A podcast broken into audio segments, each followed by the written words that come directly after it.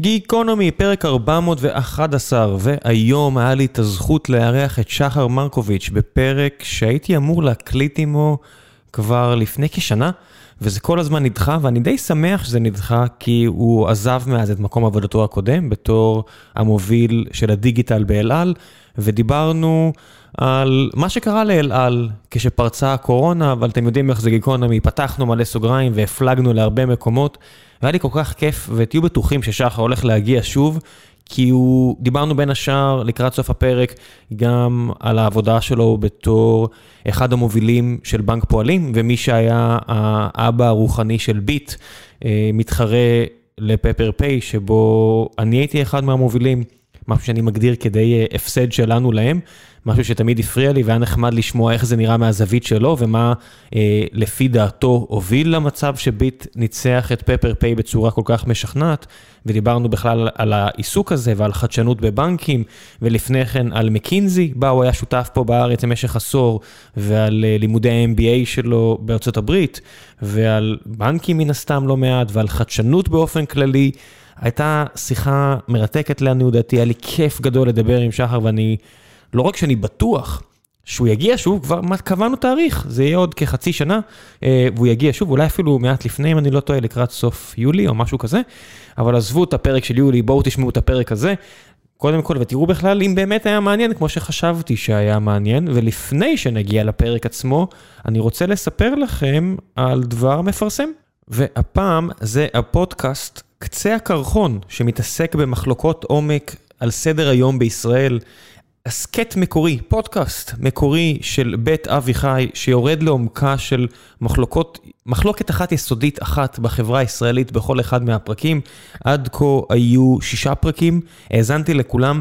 מה שהכי כיף לי לומר על הפודקאסט, לפני שאני אספר לכם בכלל על מה מדובר, זה שאפרת שפירא, שמובילה אותו, וכל האנשים שמפיקים אותו, עשו עבודה נהדרת מהצד הטכני. הפודקאסט הזה פשוט נשמע מעולה, ושומעים את כל האורחים נהדר, והכל מוגש גם טוב, וערוך טוב, ובגדול על מה מדובר? הם אומרים שמאז ומתמיד הייתה החברה הישראלית מקוטבת וקרועה סביב מחלוקות יסודיות קשות, שכולנו יכולים להסכים עם זה. אבל היום יותר מתמיד השיח סביב המחלוקות האלה מתאפיין בבוטות ובשבטיות. תגידו לי אה, לאיזה שבט אתם משתייכים, ואומר לכם מהי עמדתכם כמעט בכל נושא ונושא. ואני חושב שכולנו יכולים להרגיש את זה, ואני כל כך שמח לחבור לפודקאסט שמנסה טיפה לפרק את הנושאים האלה, ובאמצעות האורחים שהם מביאים, וזה שלל אורחים מעניינים.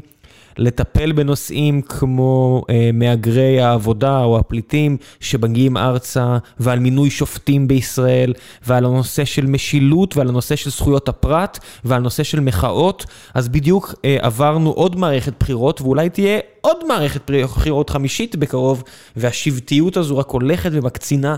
זה הרבה מעבר לביבי אנטי ביבי, שהכי קל להגיד שזה כל הסיפור. יש פה הרבה מעבר לכך, זה באמת... בבסיס העניין זה אותה שבטיות. אפשר להאשים את אה, חברות הטכנולוגיה הגדולות, שמן הסתם גם דיברנו עליהן אה, בפרק פה עם שחר, אבל הנושאים האלה עמוקים, כי באמת יש הבדלים בינינו. ושוב, כיף לי לעבוד עם פודקאסט איכותי כמו קצה הקרחון מבית אביחי, שכאמור בכל פרק מפרק את אחת מהסוגיות הזו. הסוגיות האלו מדברים על החברה הישראלית, מדברים על אירועי תרבות, מדברים על מחלוקות, מדברים על מחאה, מדברים על עלייה, מדברים על זרים פה בארץ, שלל נושאים מעניינים, תמצאו את זה איפה שאתם לא מאזינים לפודקאסטים, מקווה שתהנו מכך כמו שאני נהניתי מכך, ומקווה שיהיו עוד ועוד פודקאסטים ברמה הזו. זהו, ועכשיו לפרק עם שחר, גיקונומי 411, מקווה שתהנו כמו שאני נהניתי.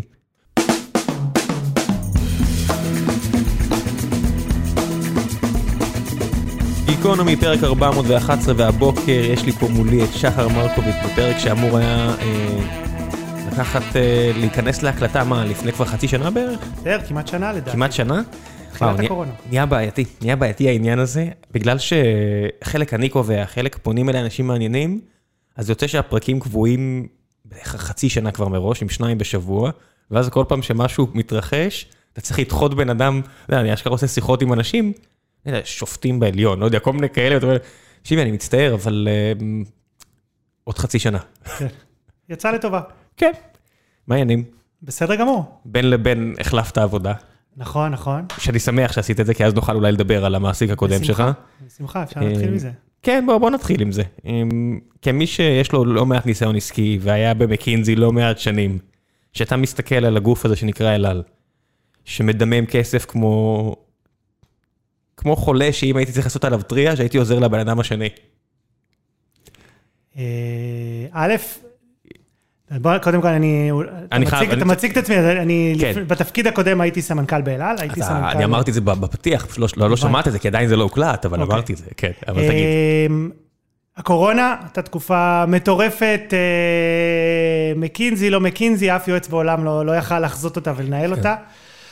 אתה מסתכל על, ה, על, על הגרפים, על הגרפים ש, שמתמוטטים, אה, אתה יודע, בינואר ככה זה רק בסין, אז אתה מתחיל להסתכל ואתה אומר, אוקיי, סין ישפיע לי על העסק בצורה מסוימת, לא נורא, גם ככה הקו לסין לא סופר רווחי, כי החברות הסיניות בעולם, התעו, בעולם התעופה מתחרים מאוד עם אה, שחקנים שהם לא בהכי רציונליים, אתה יודע, טורקיש איירליין שהמדינה מממנת אותם, האמירויות שמקבלות דלת בזול, אז גם החברות הסיניות... כן, גם אל על זוכה לסובסידיות, אבל היא זוכה לסובסידיות בזכות, על על דברים שהמדינה מכריחה אותם, כמו אבטחה וכאלו. לדוגמה, אוקיי, אז אפרופו, אפרופו מה זה אל על, אל על בכלל, שניהם, אם אנחנו הולכים רגע צעד אחד אחורה, מדברים על רקע, זה בכלל מותג מאוד מקטב, אוקיי? תגיד אל על, חלק יגידו אוי ואבוי לי, חלק יגידו הכי בבית בעולם, אני אוהב אותם, זה מותג מאוד מאוד מקטב. חברה עם המון המון המון המון אתגרים, חלקם באשמתה, חלקם זה המצב, המצב הגיאופוליטי, אוקיי, היכולת לטוס לדוגמה מעל סעודיה, אה, הצורך אה, לסידורי ביטחון ואבטחה, אתגרים סביב מבנה עלויות, אה, קביעויות.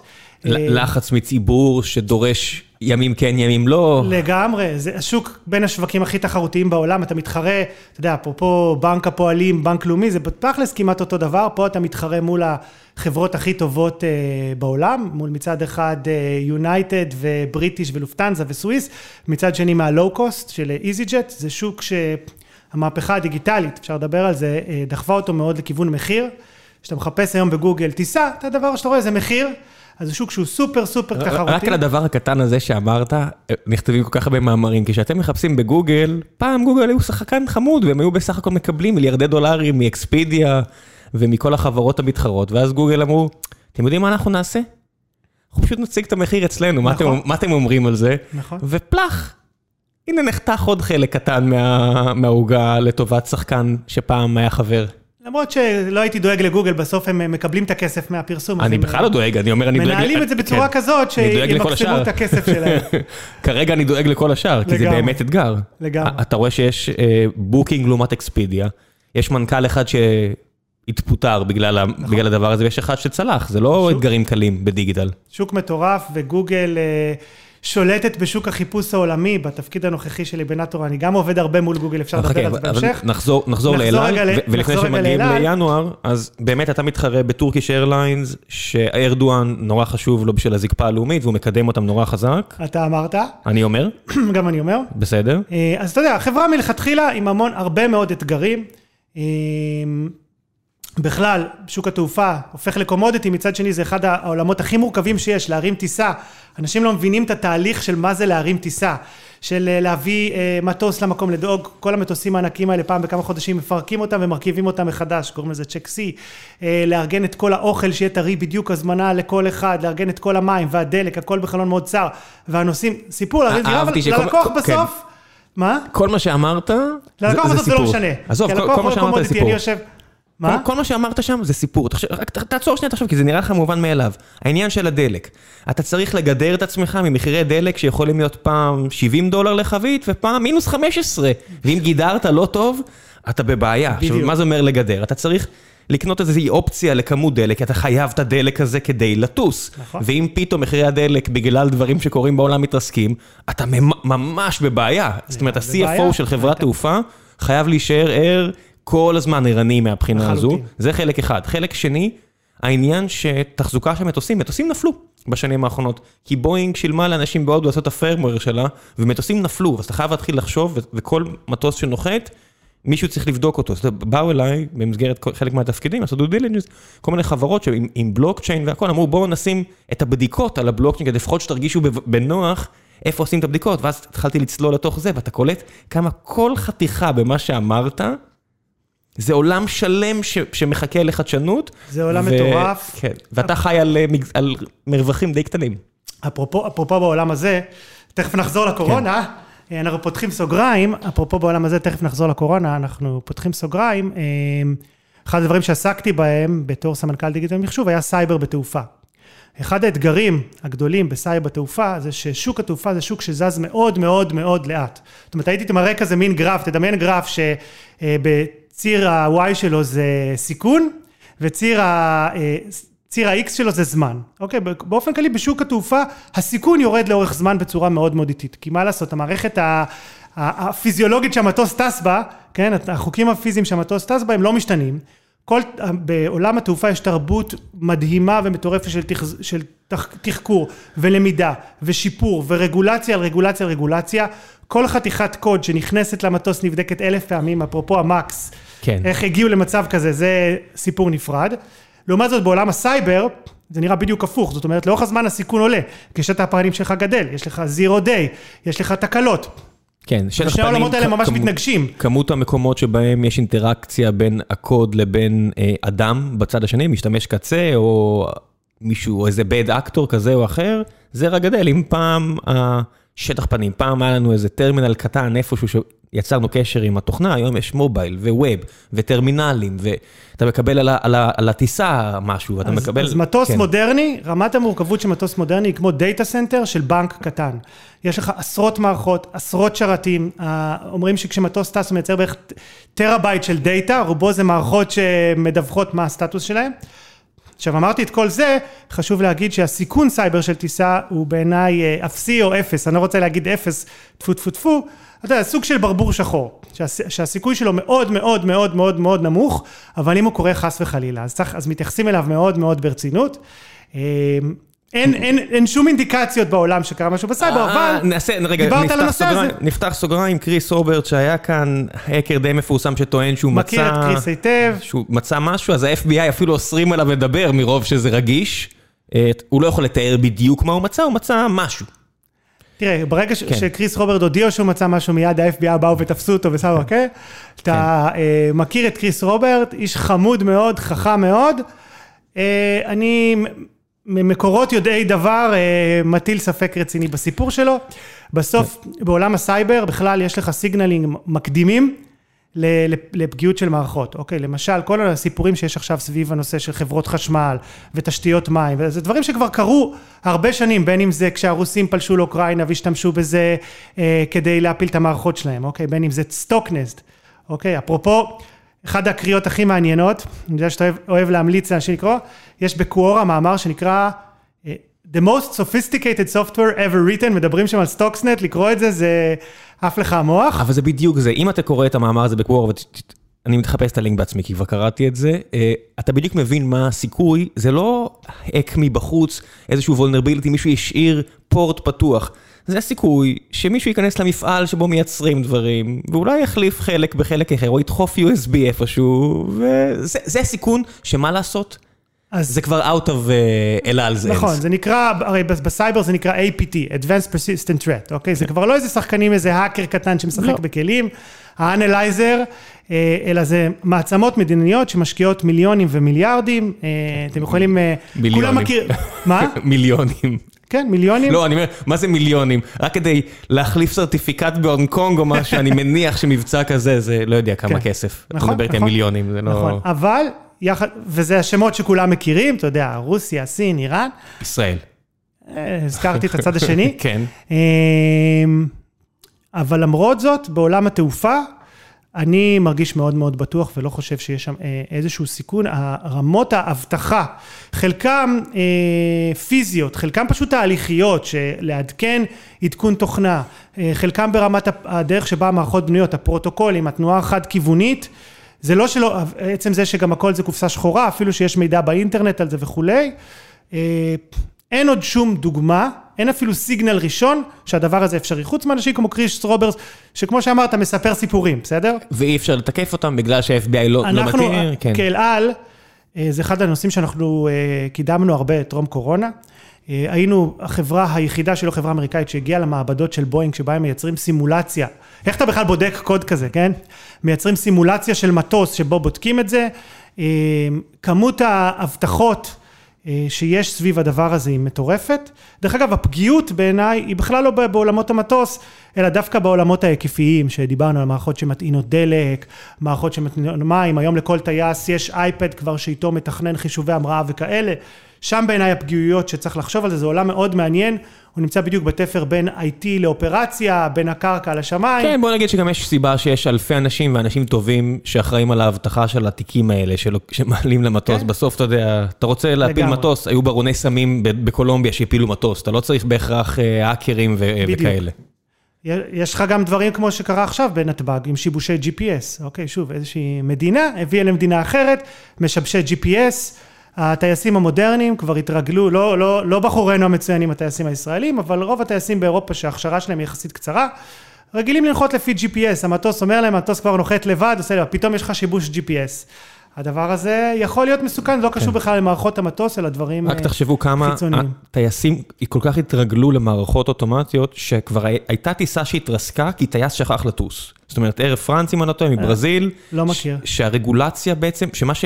הוא נכנס לוורטיגו ופשוט ריסק את המטוס, אם אני לא טועה בפרטים, ותתקנו אותי, ואני יודע שיש אנשים טובים, טייסים ששומעים את זה, וכנראה יתקנו אותי, אבל מה שקרה שם, שהרגולציה שיצאה, שבעצם מכריחה טייסים לטוס בעצמם, אחוז מהטיסה. תראה, אני עובר פה על חוק, שכל מי שהיה בחברת תעופה, אנחנו מייצרים פה פיר מונגרים, מפחידים. לטוס, ב, לטוס זה כנראה אחד הדברים הבטוחים ביותר שאפשר אני לעשות. אני חד, חד משמעית. סטטיסטית, זה, כן. זה פחות מתאונת דרכים, זה פחות ממעבר חצייה, פחות מלהידבק בקורונה. חכה, אני חייב אוקיי? לתקן פה משהו למאזין עמית שתיקן אותי שמונה פעמים על הדבר הזה. אפילו פעם הייתי חוזר על העניין של הקרינה, שאם אתה טס, אז אתה חוטף איזושהי כמות של קרינה, שהיא כמו, לא יודע מה, 100 פעמים רנטגן, ובפעם השלישית שהוא אמר לי, די עם השטות הזאת, זה כן. לא נכון. נכנסתי לראש, קראתי על זה, אז אפילו זה, החלק הזה כבר לא נכון, כן, העניין בדיוק. של החשיפה לקרינה היא כבר לא נכונה. תראה, הטייסים בסוף, בטח טייסים ישראלים, אה, בסוף רוב הטיסה הסטנדרטית היא די טיסת מכשירים, אתה מכניס קואורדינטות והמטוס טס לבד, בנחיתה, בכל זאת יש לך אחריות לחיים של אה, מאות אנשים, רוב ההכשרה שלהם היא על טיפול במקרים ותגובות, ואיך אתה מנהל כשקורים אה, דברים לא צפויים. תשמע, אנשים קונים פה טסלות, ואנשים מחכים לטסלות האלה, כאילו לא יודע מה, כאילו זה לא עולה רבע מיליון שקל, וטסלות, יש להם עדכון firmware, כן. Over the, כאילו over OTT, ואתה מסתכל, אתה אומר, מה? אז אני, אני סומך על האנשים שם, והם משתמשים אנשים כמו קריס אורבץ כדי למגן את עצמם, אבל עם כל הכבוד, כל שנייה שאני על הכביש ואני מנסה כמה שפחות, היא הרבה יותר מסוכנת מכל שנייה שהייתי באוויר. נכון, כבר היו מקרים הרי שמישהו השתלט על רכב דרך מערכת השמע שלו, ראי, ראית את הקרים האלה. אה, לפי, אפרופו, לפי אפרופו, פרסומים זרים יש הרבה עיתונאים ש... אני, אני הייתי במקינזי, הייתי ביחידה של מקינזי שנקראת Business Technology Office, אוקיי? שמתעסקת בדיוק באינטראקציה בין טכנולוגיה לעסקים. היחידה הזאת קמה בתוך מקינזי, כי בתחילת שנות האלפיים, סוף שנות התשעים, פתאום הרבה חברות רגילות התחילו להתעסק, אתה יודע, היום כולם אומרים Software is eating the world, אבל פתאום כולם התחילו להתעסק בתוכנה והיו צריכים להיות חברות תוכנה ואבטחה ו-QA, היו לך מקרים שהיה לך, לא זוכר אם זה היה מרצדס או BMW, היית שובר את המראה, את הפנס השמאלי והאוטו לא היה מניע. למה? כי איזושהי התנגשות בין תוכנות אה, שמניעות את זה. אה, אתה יודע, מסוקי קרב, שפ, שפתאום באיזשהו שיבוש, איזשהו צ'יפ היה משבש משהו, לא היו ממריאים. בן אדם קרקעו פה טייסת של קוברות, נו מה, לכו תקראו ותראו מה קרה איתם, זה לא איזה... אז התוכנה מנהלת כל דבר אה, היום כן. בחיים שלה. הציטוט הזה שפה נאמר, ששחר כן. אמר, זה ציטוט שמרק אנדריסן, מבלוג, מבלוג פוסט שמרק אנדריסן כתב, שנקרא תוכנה אוכלת את העולם, ומשנה לשנה... אנחנו רואים כמה זה נכון, כשחברות כמו סיטי בנק אומרות, אנחנו חברת טכנולוגיה שעושה בנקאות, אה, יש הרבה אמת כבר מאחורי העניין הזה. לחלוטין. אז אני אסיים רק את הסיפור על הקורונה, איזה כן. תקופה מטורפת זו הייתה. ינואר 2000. ינואר 2000 זה מתחיל בסין, אה, בפברואר זה מתפשט למזרח, כבר מתחילה להיות פגיעה עסקית, כבר כמה עשרות מיליוני דולר פגיעה, אנחנו כבר מתחילים לחפש אלטרנטיבות לתאילנד, אמרנו אוקיי, זה כנראה כמו הסארס. יהיה, יהיה רק באסיה, אנחנו צריכים בקיץ לחשוב אולי מאוריציוס, אולי יהיה סיישל, לדאוג לישראלים שרוצים לטוס לתאילנד. אתה ממש רואה בדשבורדים... אתה מתחיל לראות את הגרפים, כל הנתונים האלה הם פאבליק, אתה יכול להסתכל תנועת נוסעים לישראל, הגרפים מתחילים לרדת. בסוף פברואר, איטליה, אוקיי? פתאום סוגרים את איטליה, חייבים בידוד. מתחילים לבנות אה, מודלים של עד כמה זה ירד, האם תהיה פגיעה של 40 אחוז, האם תהיה פגיעה של 30 אחוז, מתי זה יחזור. אה, בסוף פברואר, תחילת מרץ, אה, כבר זה מתפשט אה, למדינות אה, האירופאיות. באיזה זמן היה המשלחת של, הצל... של המיסיונרים הקוריאנים? בדיוק, המיסיונרים בישראל, זה בדיוק היה סוף פברואר, איפשהו בסוף פברואר. הם הגיעו אל על? מה? הם הגיעו אל על? הם לא היו ספציפית אל על, אבל אתה מתמודד אפרופו בתקופה הזאת עם המון המון דילמות. לדוגמה, ארה"ב, ארה"ב נשארה פתוחה די הרבה זמן. אתה כחברה צריך כל שקל או כל דולר שאתה מקבל.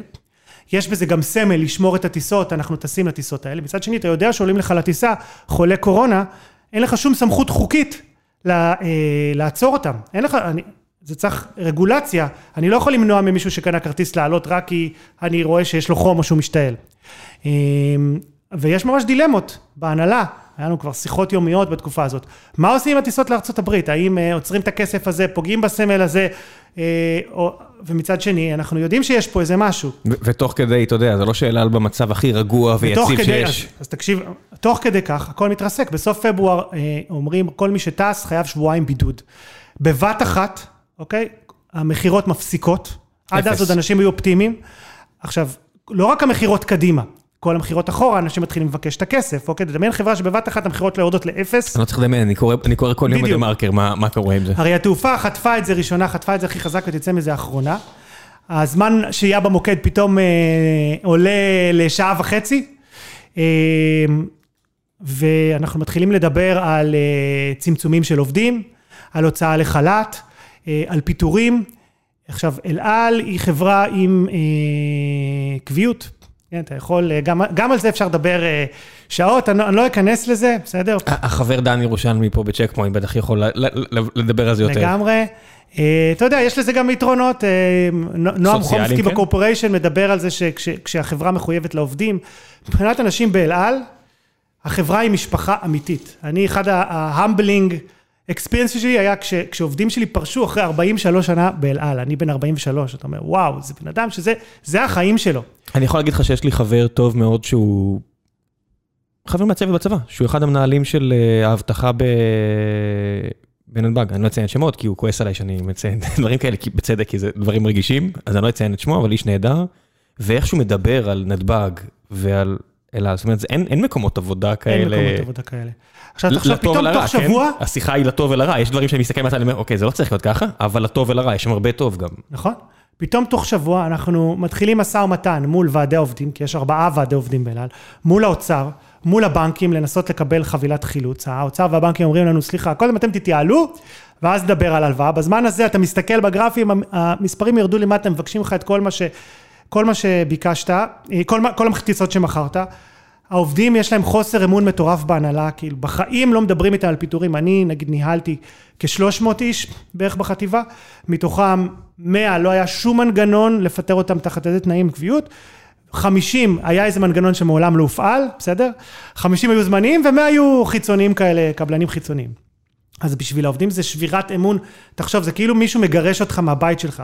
אז בתקופה הזאת שהכל מתרסק, הפגנות מטורפות של עובדים, שריפת צמיגים, אתה יודע, צעקות מחוץ לחדר ההנהלה, המנה, אתה יודע, המנכ"ל, טה-טה-טה, ההנהלה, טה-טה, כזה. אנשים עצבניים שזה בסוף הפרנסה שלהם, החיים שלהם נכנסים, אתה יודע, חבר'ה אה, נכנסים, זה מפחיד, מתחילים לדפוק לך על דלתות. תקופה לחוצה בטירוף, משא ומתן לחוץ בטירוף. יש, יש גם מגפה בינלאומית גדולה, אתה יודע. בלי קשר יש מגפה. אה, באפריל כבר אה, דברים מתחילים מתחילים להיסגר וכבר מתחילים לסגור טיסות, אנחנו מתחילים להוציא אנשים לחל"ת, לרדת מחברה של 6,000 איש, 90 אחוז מוציאים לחל"ת, צריך בטירוף להוריד הוצאות של החברה כמה שיותר מהר כדי לנסות לשמור על uh, run rate, גם תהליך מטורף, כי עדיין יש לך קצת טיסות, אתה יודע, דמיין אותי נגיד בעולמות ה-IT. בסוף אני לא סוגר את השרתים של התוכנות, התוכנות עדיין עובדות. צריך את האנשים שיחזיקו אותם ויתחזקו אותם, יוצאים מטוסים, אנשי סייבר. בוא, בוא, בוא, יוצאים מטוסים, אני מכיר אנשים שטסים במרץ, באפריל, אתה יודע, זה... בדיוק. יצאו, יצאו טיסות. בדיוק. אז איך אתה, על... איך אתה מצמצם, כן. איך אתה בבת אחת מושך את הידית שאתה לוחץ על הברקס, תהליך מטורף, סערת רגשות מטורפת להוציא אנשים לחל"ת, להתחיל תהליכי פיטורים. אמ, עד שבאפריל מגיע הסגר הראשון, אוקיי? לקראת הפסח, אני מזכיר לכולנו. גם כן, אפרופו, נגיד, ללמד את ההנהלה לעבוד בזום. הייתי צריך, שלושה ימים לפני הסגר הראשון, עשינו פגישה במשרדים, הלכתי חדר-חדר, וידאתי שכל סמנכ"ל עובד לו הזום, הוא יכול לעבוד עם הזום, פעם ראשונה. יומיים אחר כך כבר יש סגר, אנחנו עובדים רק בזום, כן? כן. תלחץ על אה, השאר, תלחץ על השאר, תלחץ על ה- לא, אתה יודע, לוודא שזה. עודכן, לוודא שזה זה. ברור. אה, באמת, באמת תקופה מטורפת. אה, המדינה, הבנקים משכו אותנו, בסוף הייתה רק את ההנפקה שקרתה בקיץ. אה, רק עכשיו, שנה אחרי, התחילו בתהליכי הפיטורים, תהליך מאוד מאוד כואב. אה, תשמע, חברות תעופה, הם, יש הרבה מאוד חברות שאתה מסתכל על הגרפים שלהם של המניה, אז מרץ ל... למרץ, איכשהו, לא יודע, בסדר, הם, הם קפצו, אתה יודע, זה עכשיו קצת טוב, מתקן, אתה יודע, אבל קפצו. שוק המניות אה, לא, לא זה- מתנהג בצורה רציונלית. בוודאי, זה לא עכשיו- רציונלי, אבל עדיין, חברות התעופה, אתה מסתכל על יונייטד, אתה מסתכל על בואינג, כן. נכון. שעבר לעוד דברים, אבל עדיין, הנפילה הגדולה של בואינג זה מרץ, זה לא ששתי מטוסים שלה התרסקו ו- ומאות אנשים מתו. נכון, נכון. אה, ואתה רואה את כל הדברים האלה, והתמונות של כל כך הרבה מטוסי בואינג שהיו במקורקעים אחרי שהמקס התרסק, לא פגעו במניה, לעניות דעתי, כמו שמרץ ריסק אותה באיזה 70-80 אחוז, ואף אחת לעניות דעתי מהחברות האלה, למרות שהנפט יחסית היה נמוך, שזה מרכיב משמעותי במ- במבנה, ב-P&L של חברת תעופה, אף אחת לא התאוששה. נכון. Airbnb הנפיקה איכשהו, אבל אין מה לעשות, כן. הביזנס שלך התרסק. דרך אגב, קרו בדברים הזה, אני, אני, אני, מה שאני עושה בקריירה שלי זה עוזר לחברות לעבור איזושהי טרנספורמציה, סביב אג'יליות, דיגיטליות וכולי. קרו בזה גם אה, דברים טובים ומעניינים, למשל החברה, אפרופו אג'יליות ומהירות תגובה, לא בעולמות הטכנולוגיה, ששם נורא קל אה, לשנות דברים. לקחה, המטען בעולם, 50% בערך מהמטען בעולם, טס בטיסות נוסעים. אנשים לא יודעים את זה, הסיבה שטיסות רגע, נוסעים... רגע, מה אתה מדבר? רוב המטען, 80% הוא בכלל בים, לא? נכון, רוב המטען הוא בים, המטען שטס, שזה אוקיי. דברים שהם אה, יותר אה, אה, עם תאריך תפוגה וכולי, אוקיי. תרופות, כאלה. 50% מהמטען באוויר טס בדיוק. בטיסות נוסעים. כן. נכון. פתאום אין טיסות, אין מטענים, אז יש צורך ענק בטיסות מטען. אז אחד הדברים שהחברה עשתה, זה התחילה להמיר, היינו החברות הראשונות בעולם, המרנו מטוסי נוסעים לטיסות מטען, גם תהליך מטורף, כי כל דבר שאתה עושה יש לו רגולציה, מי טס, מה טס, איך, וזה, והתחלנו להטיס מטענים מכל מקום לכל מקום, אוקיי? ממש בתוך... תוך דברים שהיו לוקחים חצי שנה, תוך שבוע מתחילים להטיס ציוד אה, רפואי כן. מסין לטורקיה, אה, לדומ- לרפובליקה הדומיניקנית, להחזיר אננסים, אתה יודע, כזה. אז, אז אתה אומר את הדברים, אתה יודע, החשובים, ציוד רפואי. אני, במרץ, שהייתי בטוח ביצים. שהולכים להיות, אה, פרו, עזוב ביצים, שהולכים להיות פה פרעות, ו... ו אני הקטן חשבתי על הפודקאסט, אני מודה, חייבתי, אני צריך לשכפל את הציוד, אני צריך שיהיה לי פה ציוד, אני. צריך שיהיה לי ציוד גם בבית. הזמנתי, והמנכ"ל של פדקס ישראל אמר לי, ודאגתי, רשמתי משהו באחת הרשתות החברתיות, והמנכ"ל של פדקס ישראל עלה מולי ואמר, אל תדאג, אתה תופתע. אמרתי, אוקיי, והזמנתי מ-B&H, אוקיי, החבר'ה היהודים הטובים כן, בניו. יורק, שגיליתי שהם אחלה במשלוחים ארצה, קחו פרסומת חינם, מותק של אנשים, הזמנתי את הקונסולה הזאת, את ה-Road פרוקאסטר, וזה הגיע לבית שלי תוך יומיים. וואו. אני- או שלושה איזה ימים. תאריך זה היה? מרץ. אז כנראה, הטיסות לארה"ב היו כל התקופה אז, הזאת, אז זה היה... הייתי בשוק, שליח כאילו דפק בדלת, תוך. שלושה ימים אמרתי, בארצות הברית זה לא עובד כרגע כל כך טוב. מה קרה פה כרגע? בארץ זה לא, מדהים. מה קרה פה מדהים. כרגע? וזה לא שקיבלתי איזה special, אתה יודע, איזה טיפול מיוחד מאותו בן אדם, הוא רק אמר לי, תקשיב, תהיה רגוע, הכל בסדר. שמע, כש, כשאתה מבין מה עומד מאחורי הקלעים של זה, אתה בכלל מופתע, כאילו, זה צריך להגיע לאיזשהו מחסן, לעבור תהליכי מכס, לעבור שטרות מטען, מ- לעלות למטוס, להיבדק, להיבדק ברמת security, להגיע לפה, זאת אומרת, זו שרשרת מטורפת, ממש, זה לא נתפס, לא משהו נתפס. קרה שם, זה היה איזשהו, איזשהו חור תולעת בזמן, וקיצרו לי באיזה חודש, אמרתי, אני לא יודע מה קורה פה, אבל אולי באמת העולם משתנה. כן. אפ- אפרופו, אחד הד- הדברים המעניינים, אה, דיברנו קצת על קומודיטי של, אה, של אה, חברות תעופה. דן אריאלי הוא אה, ידיד, אה, עבדתי איתו גם בבנק הפועלים, גם באל על, איש מקסים, חכם, מדהים. הבאנו אותו קצת לאל על, לחשוב על איך, אה, טרום קורונה, לחשוב על מה, מה אפשר לעשות. ואחד הדברים שהוא מדבר עליהם זה נראות המאמץ. אוקיי, יש הרבה ניסויים, נגיד, הניסוי המפורסם, אם נגיד חסר לך כסף למטחן, אתה בא לחנות, יש מט חנייה, אתה חסר לך זה, אתה בא לבן אדם ואומר לו, תשמע, אתה יכול להביא לי, לא יודע מה, חצי דולר, אוקיי? אז אם הוא אומר לך, אתה יודע מה, חכה רגע, אני ארוץ רגע לבנק, הוא רץ, רץ חמש דקות, חוזר מזיע אחרי חמש דקות, ואומר, הנה, קח את החצי דולר שלך, אבל אז אתה מוכן לשלם לו דולר, או שתיים, או חמש, תמורת זה שהוא רץ לבנק וזה, אמר, וואו, תודה רבה, נכון? אבל אם הוא במעמד המקום ואומר לך, סבבה, אני אתן לך חצי דולר, תביא לי דולר, בחיים לא היית מסכים. בוודאי שלא. אז יש, יש משמעות כזאת של נראות המאמץ, אז אחד הדברים שדיברנו עליו, להרים טיסה. זה כזה דבר מורכב ומטורף, איך אתה קצת מעלה את זה לתודעה של, של אנשים שיעריכו את המורכבות הזאת? תשמע, זה, זה, זה מעבר לטיסה, כמעט כל מערכת היום זה חצי נס. זאת אומרת, אני באמת, כל פעם שאני מחזיק את הטלפון שלי, וזה באמת, זה קורה לי המון. אני לפעמים בוהה ואני אומר, אנשים לא מבינים כמה הדבר הזה הוא נס. שמע, אתה זה... מחזיק את המכשיר הכי אה, מתוחכם אי פעם בהיסטוריה אה, האנושית? עזוב, אני, אני, אני, אני קצת... הצ'יפ קונקטיביטי שעושה לך את הבלוטות', כמה זה טריוויאלי בעיני אנשים, ורק הדבר הקטן הזה, זה אלפי אנשים שעבדו על זה. והייצור, והווריפיקציה, וה, והפורום תקינה של הפרוטוקול הזה שכולם מדלגים עליו, וזו חתיכה כל כך קטנה מהמכשיר הזה, זה שאנשים אומרים, ו, וזה הכל מצטמצם למה? אה, אפל כבר עם רבע טריליון דולר, איזה חברה טובה. ואתה מסתכל, זה... זה... הגאונות של טכנולוגיה, בגלל זה חדשנות מאיצה, כי אתה בונה, בונה, על בונה, על בונה, אתה יודע מה הבעיה בזה? אמ, יש את הבדיחה שבדיוק שמעתי באיזה באיזה מאמר, קראתי באיזה מאמר של בן תומפסון, שבאים למפתח ואומרים לו, תמצא לי אה, איפה בדיוק השיחה הזאת התקיימה בפארק. אה, אין בעיה, יש את הפרוטוקול של, כן. של, של, אתה יודע, פרוטוקולים של geo-location, הנה, תוך שנייה אני מביא לך את זה. אה, רגע, אה, ליד השיחה היה ציפור, אתה יכול להגיד לי איזה ציפור זו? אה, אז תן לי צוות של 100 חוקרים וחמש שנים ואני אתן לך בדיוק את התשובה על איזה ציפור זו. אתה יודע שהכל פשוט, שאתה פרשן ספה והכל מגיע אליך בקלות, אתה יודע, אתה יושב, יש לך פלייסטיישן, אתה לוחץ, ירד משחק, אין בעיה, הכל טוב, יש טלוויזיה, הטלוויזיה עובדת, מגיע תוך שלושה ימים דברים מאלעל, שהכל פשוט. לגמרי. כפרשן ספה אתה כבר מתחיל להעלות את הרף של מה, הם לא הצליחו למצוא fake news? איזה חברה פח, הם בטח עושים את זה דווקא. או מה, אלה לא, אתה יודע, הם לא, הם לא חשבו על זה שהנפט ירד למינוס 15 דולר? איך הם לא ידעו את זה? כן, זה, זה כמו, כמו במערכון הזה של לואיס, שהוא מדבר שהוא טס, אפרופו טיסות, שהוא יושב ליד מישהו, והוא, והוא מתעצבן, הוא אומר, מה זה, הווי-פיי בטיסה שוב לא עובד. לו, אתה, אתה מסתכל איפה אתה נמצא, אתה טס, כמו ציפור. כן, אה, זה, כי...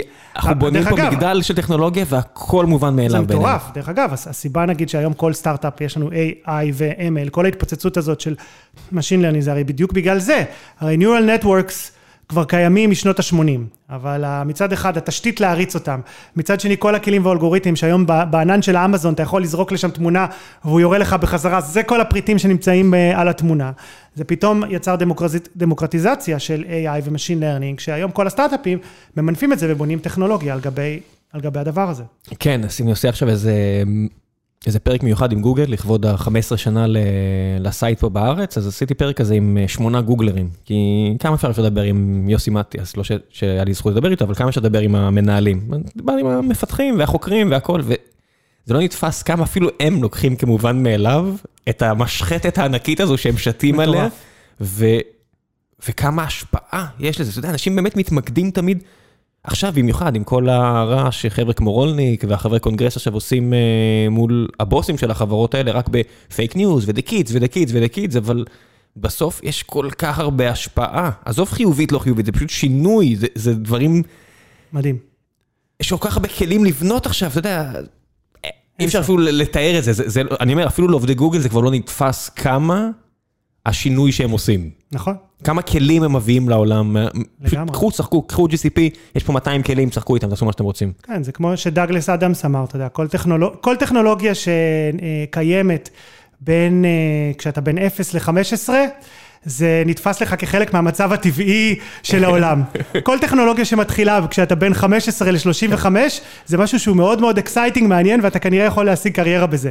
כל טכנולוגיה שמגיעה אחרי שאתה בן 35, זה נגד הסדר של העולם, וצריך להשמיד אותה והיא תהרוס לנו את ה... What about the kids? בדיוק. What about the kids? הדור הולך ופוחת. אה, דרך אגב, זה גם עובד בצד השני. לפני כמה זמן אה, אה, דיברתי עם חבר על נטפליקס, אוקיי? אז נטפליקס... שכשהם התחילו עם סטרימינג, הם הרי אחת החברות החדשניות בעולם, כשהם התחילו עם סטרימינג ב-2010, 2011, 2012,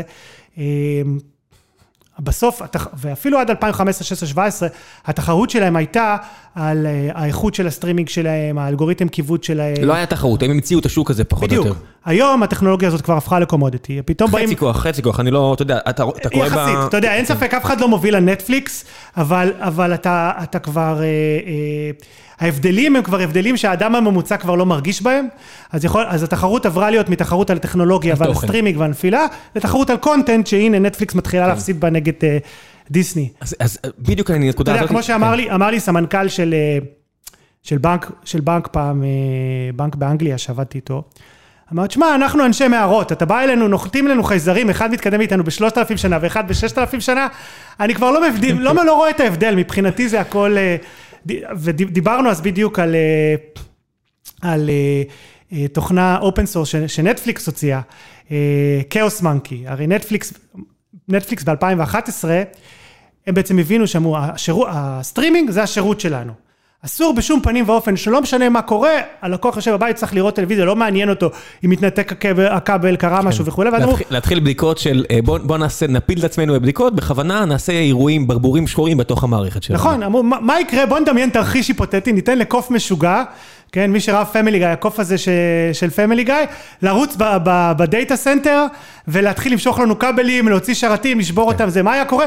אנחנו צריכים, מבחינת הלקוח הסופי, הוא צריך להמשיך לראות את הסרט בלי הפרעה. אז הם כתבו חתיכת קוד, Chaos Monkey, אחרי זה גם שחררו אותה כקוד פתוח, ובעצם היא רצה ב production, איפה שרצים כל השרתים, פשוט מוחקת דאטאבייסים, מפילה תקשורת, והכל עובד חלק.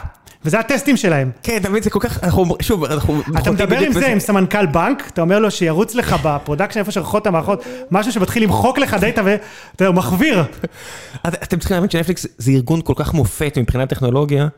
לקיצון שהם, התרבות שלהם כל כך קיצונית, הם לא מוכנים להשיג ג'וניורים. אומרים ג'וניורים שהתגלחו על הזקן של גוגל ופייסבוק, אלינו כן. באים רק התותחים שבתותחים.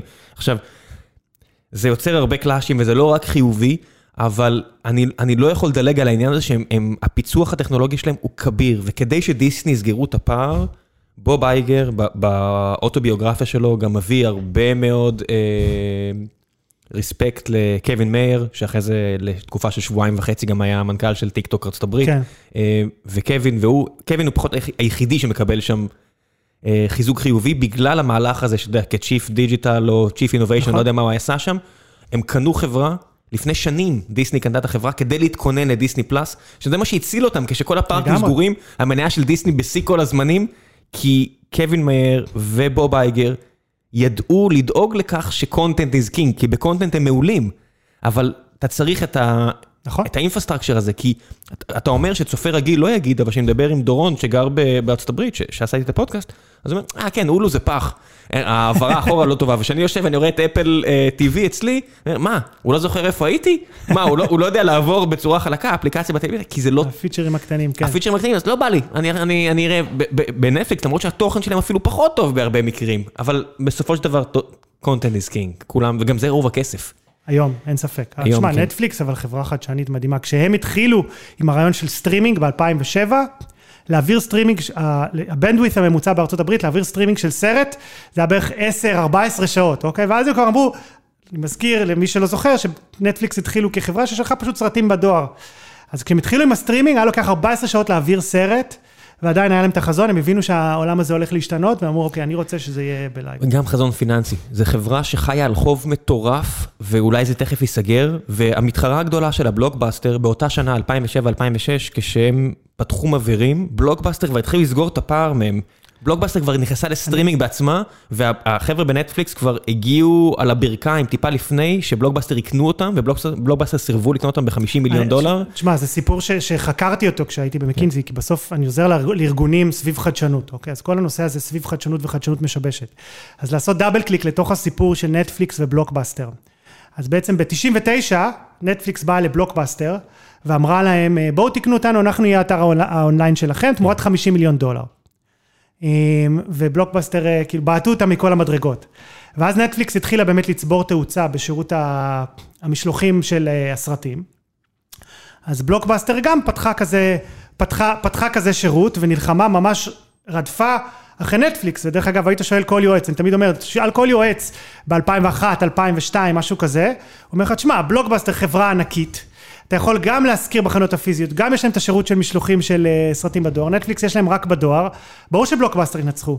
ועד כדי כך שיש סיפור מאוד מפורסם שבשיחת אנליסטים ב-2004, ריד הייסטינג אומר, בלוקבאסטר threw everything but the kitchen sink at us. כאילו ניסו הכל עלינו חוץ כן. מהכיור, ולמחרת מגיעה לו חבילה מכיור. של כיור, מ... כן. כי בלוקבאסטר הרגישו בנוח, היה כבר פרסומת בסופרבול. הבעיה נכון. היא ש...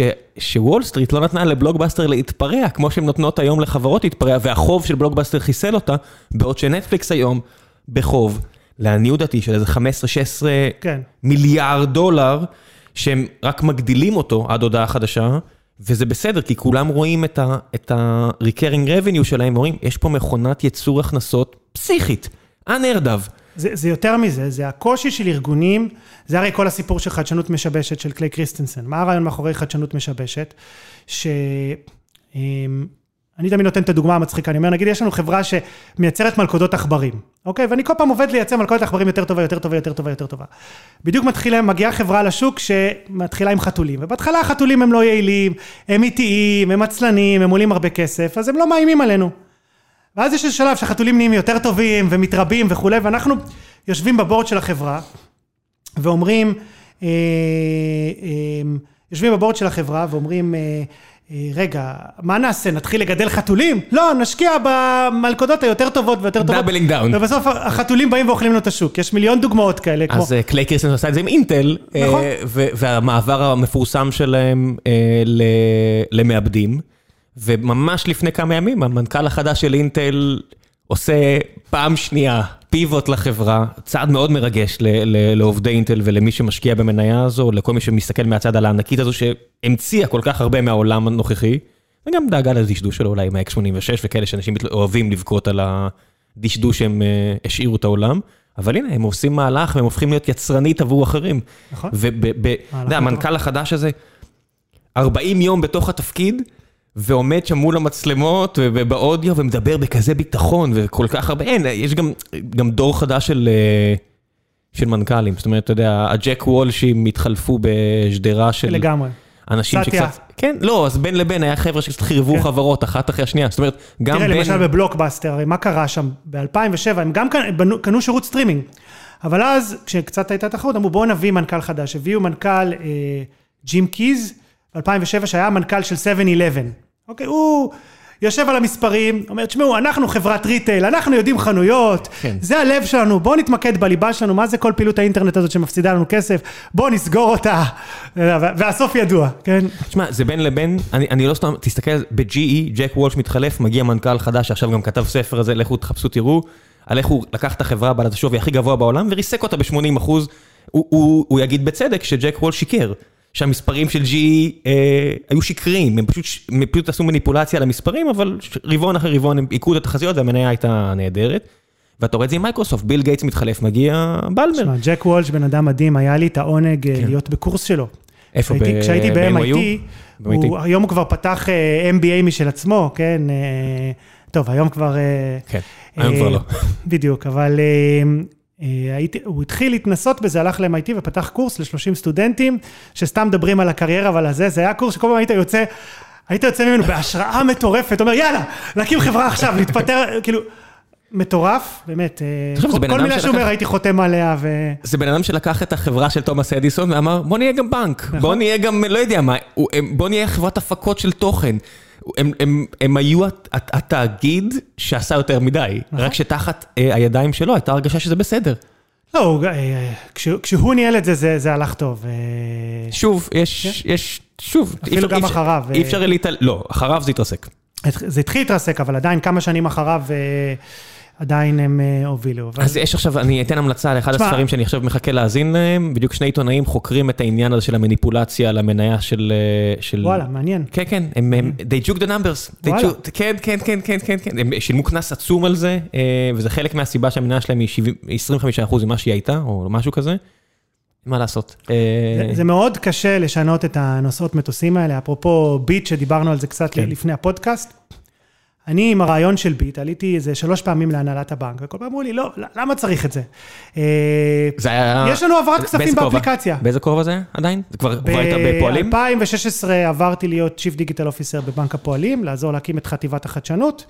אה, ניהלתי שם את הדיגיטל, את החוויית לקוח, את הדאטה ואנליטיקה, את האסטרטגיה הדיגיטלית. מתי עולה הרעיון של ביט? אה, די מהר הבנו ש... אני גם בתפקידי, ב... במקין... כשהייתי במקינזי, עסקתי הרבה בחדשנות, טרנספורמציה דיגיטלית וכולי, ובאזור 2013-2014 רקפת הביאה אותנו, אני הובלתי את הצוות הזה ל... לבנות האסטרטגיה של פפר, היא החליטה שהיא רוצה בנק דיגיטלי, אמרה אוקיי בואו תגידו לי איך, איך, איך עושים בנק דיגיטלי. כן, אני, אני מכיר את זה מה... שהיא סיפרה לי, או שלא יודע מה, חבר'ה מה... אחרים מהייעוץ, אני לא אציין פה שמות בשלב הזה, אבל ככה זה נראה, תחילת 2017. ב-2014, כן, כתבנו אומר- תוכנית של איך לבנות בנק דיגיטלי, דרך אגב, ב-2017 אני רובה- ראיתי את התוכנית. רובה יושמה, חוץ משני דברים, אה, האחד, אנחנו המלצנו לא ללכת על אה, מערכת ליבה בנקאית, לא, לא צריך להיכנס לזה, והשני, בתקופה ההיא עוד לא היה ברור שזה כן. mobile first ו mobile only, למרות שזה זה אחד הסיפורים הכי מעניינים. זאת אומרת, הליבה הבנקאית זה משהו שלא מדברים עליו מספיק. אה, וזה לא כזה מורכב, שכותבים בדה מרקר, יש 800 כתבות על סופרמרקט, באמת. כן. כל שבוע יש כתבה על סופרמרקט אחר ועל הרווחיות, וזה מעניין אותי. אבל הליבה הבנקאית, שהם מתעסקים בבנקאות, אף אחד לא כותב. אתה יודע, שמות כמו תמנוס וטאטה וכל מיני חברות כאלה. כנראה לא מוכר עיתונים. לא, אני לא קונה את זה. אה, בן תומפסון, שהוא אחד העיתונאים כנראה, או הפרשנים הכי מצליחים היום, שהשותף שלו לאחד הפודקאסטים גם היה שותף לכתיבה של קריסטנסון, והוא מוכיח שאפשר להתעמק, ואנשים יקראו, אנשים רוצים את העומק הזה, וליבה בנקאית זה נושא סופר מעניין, כי מתישהו אתה צריך לעשות את ההימור, ורק בגלל שפעם אחת נוצר איזה פיל לבן כי לא הצליחו, אז קצת נחוו ועכשיו מפחדים, ואז חייבים להתעסק עם תוכנה נוראית, נוראית, נוראית, נוראית, בינונית, ו...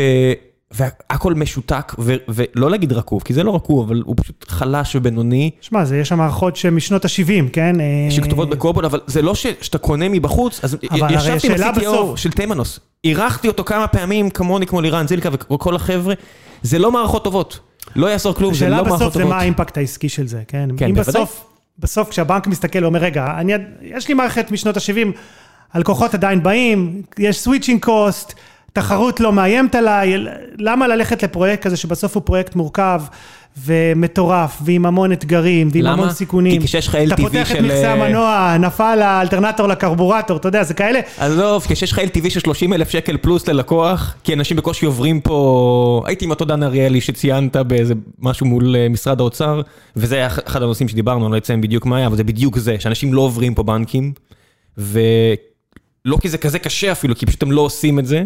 כי אין לך אלטרנטיבות, ויש switching cost מאוד גדול, מנטלית, יש. להחליף אפליקציות, מנטלית, להחליף את הזה, נכון, להחליף... מנטלית יש. ה- להחליף את כל ה... להחליף את כל החשבונות. דרך אגב, באנגליה, שעשו, כמו שיש מעבר מספרים בארץ, עשו מעבר חשבונות שהבנק. מחויב תוך שבוע להעביר, זה לא העלה משמעותית את ה switching. לא, לא, לא, עדיין אני- רק חמישה אחוז מהאוכלוסייה מחליפה בנקים, כי מה לעשות, זה בסוף הכל אותו דבר. עזוב, אני הצעתי להם, אמרתי, נעמדתי שם, אמרתי, תעשו אופט אין ולא אופט אאוט, זאת אומרת, תהפכו את זה. אה, תגידו להם, סוף כל שנתיים, האם אה, אני הוצאתי אותך עכשיו מהבנק הנוכחי שלך, לאיזה ואתה רוצה ללכת? זהו. בגלל זה, דרך אגב, ביט זה כזה סיפור מעניין. אפרופו מותג בנקאי ש... שמשנה את השוק והופך להיות מותג. כן, התחלנו לדבר על ביט. אז היינו צריכים, היה צריך ממש לייצר קואליציה בבנק של אנשים שרוצים, כי אמר, יש לנו העברות כסף באפליקציה, מה ההבדל? אתה יודע, באותה, באותו זמן? הדוגמאות היו... מה? איך מכרת את זה?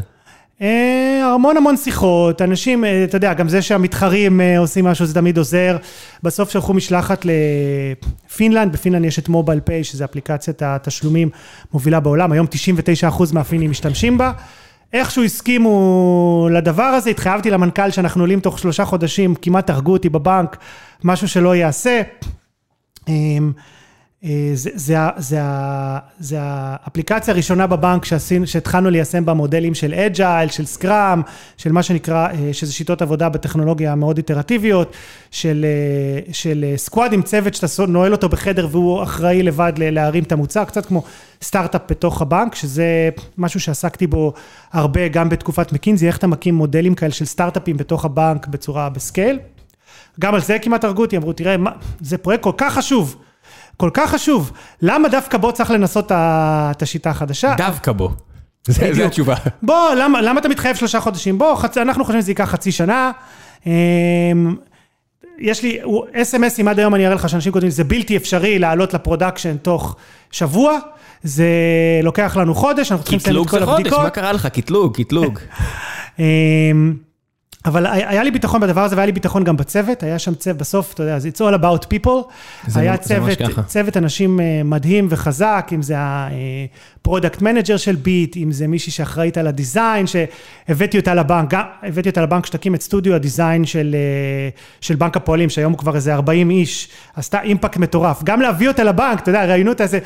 תשע, תשעה סיבובים של ראיונות עם אנשי HR, כל פעם מתקשרת, ואומרת, תגיד, אתה רוצה אותי? כאילו, אתה יודע, כזה, בסוף הצלחנו איכשהו להביא אותה. תקשיב, אני, אה, מישהי ממש בכירה בבנק, ממש בכירה בבנק, הייתה צריכה לחתום עליי, כי לא עברתי את התחקיר הביטחוני, כי יש לי בעיה עם לשקר. אז כששאלו אותי על סמים, אין לי בעיה להגיד, אני לא הולך לשקר לאף אחד, אז באמצע הרעיון הביטחוני, באחד המכונים, אמרו לי, טוב, סיימנו. אמרתי, אוקיי, אז לא צריך. הכל טוב. והיינו צריכים לשנות קצת איך מסתכלים על זה, כי מה לעשות, העולם השתנה מפעם, והיו מקרים שאיזשהו גוף ביטחוני מנע, לא יודע מה, כי בסדר, אבל על דברים כאלה, צריך כבר לשנות הרגלים. אני אומר לך עליי, אני לא עברתי, הנה, קחו סקופ, אני לא עברתי תחקיר ביטחוני של בנק, אמרו לי, סיימת, לך מפה. אמרתי, בסדר, לא, לא צריך, הכל טוב, אתם רוצים, ת, ת, תחריגו את הסיפור הזה. אני לא הולך לשקר לאף אחד על כלום. ו... ועם כל הכבוד, בנינו שם, זה אחד, אתה יודע, להפסיד לביט, אני אגיד לך, היה מזעזע בעיניי, באמת, נוראי בעיניי, זה, היה לנו את כל התנאים לנצח, ועדיין אז הפסדנו. בוא אני אסביר לך מהראייה שלי. כן. קודם כל, הצלחנו להרים את המוצר תוך עשר שבועות. התחלנו לעבוד עליו בחגי ישראל באזור ספטמבר, מיד אחרי החגים. היה לנו לחץ, 18 או 17 זה היה? 2016. 16, אוקיי. היה לנו לחץ לעלות לאוויר לפני כריסמס שסוגרים את החנויות של אפל. עכשיו, בסטארט-אפים יש את המונח הזה שנקרא MVP, Minimum Viable Product. איך אתה עושה את המוצר המינימלי שאיתו אתה יכול לעלות לאוויר, או MLP, Minimum Launchable Product. עכשיו, בסוף זה מוצר בנקאי. אה, אז המוצר, אתה לא יכול לעלות עם מוצר שהוא חצי עובד. אתה צריך לטפל ב anti-fraud, אתה צריך שיהיה לך מוקד טלפוני, אתה צריך שיהיה לך, אה, אה, שהכל עובד בלי באגים, אז זה מוצר שהוא מאוד מאוד גדול ומורכב, הכל רוכב כמובן על תשתיות legacy כמו שדיברנו עליהן מקודם. אה, והיה לנו ברור, מ- אה, היה לנו ברור אה, שזה שוק של winner takes all.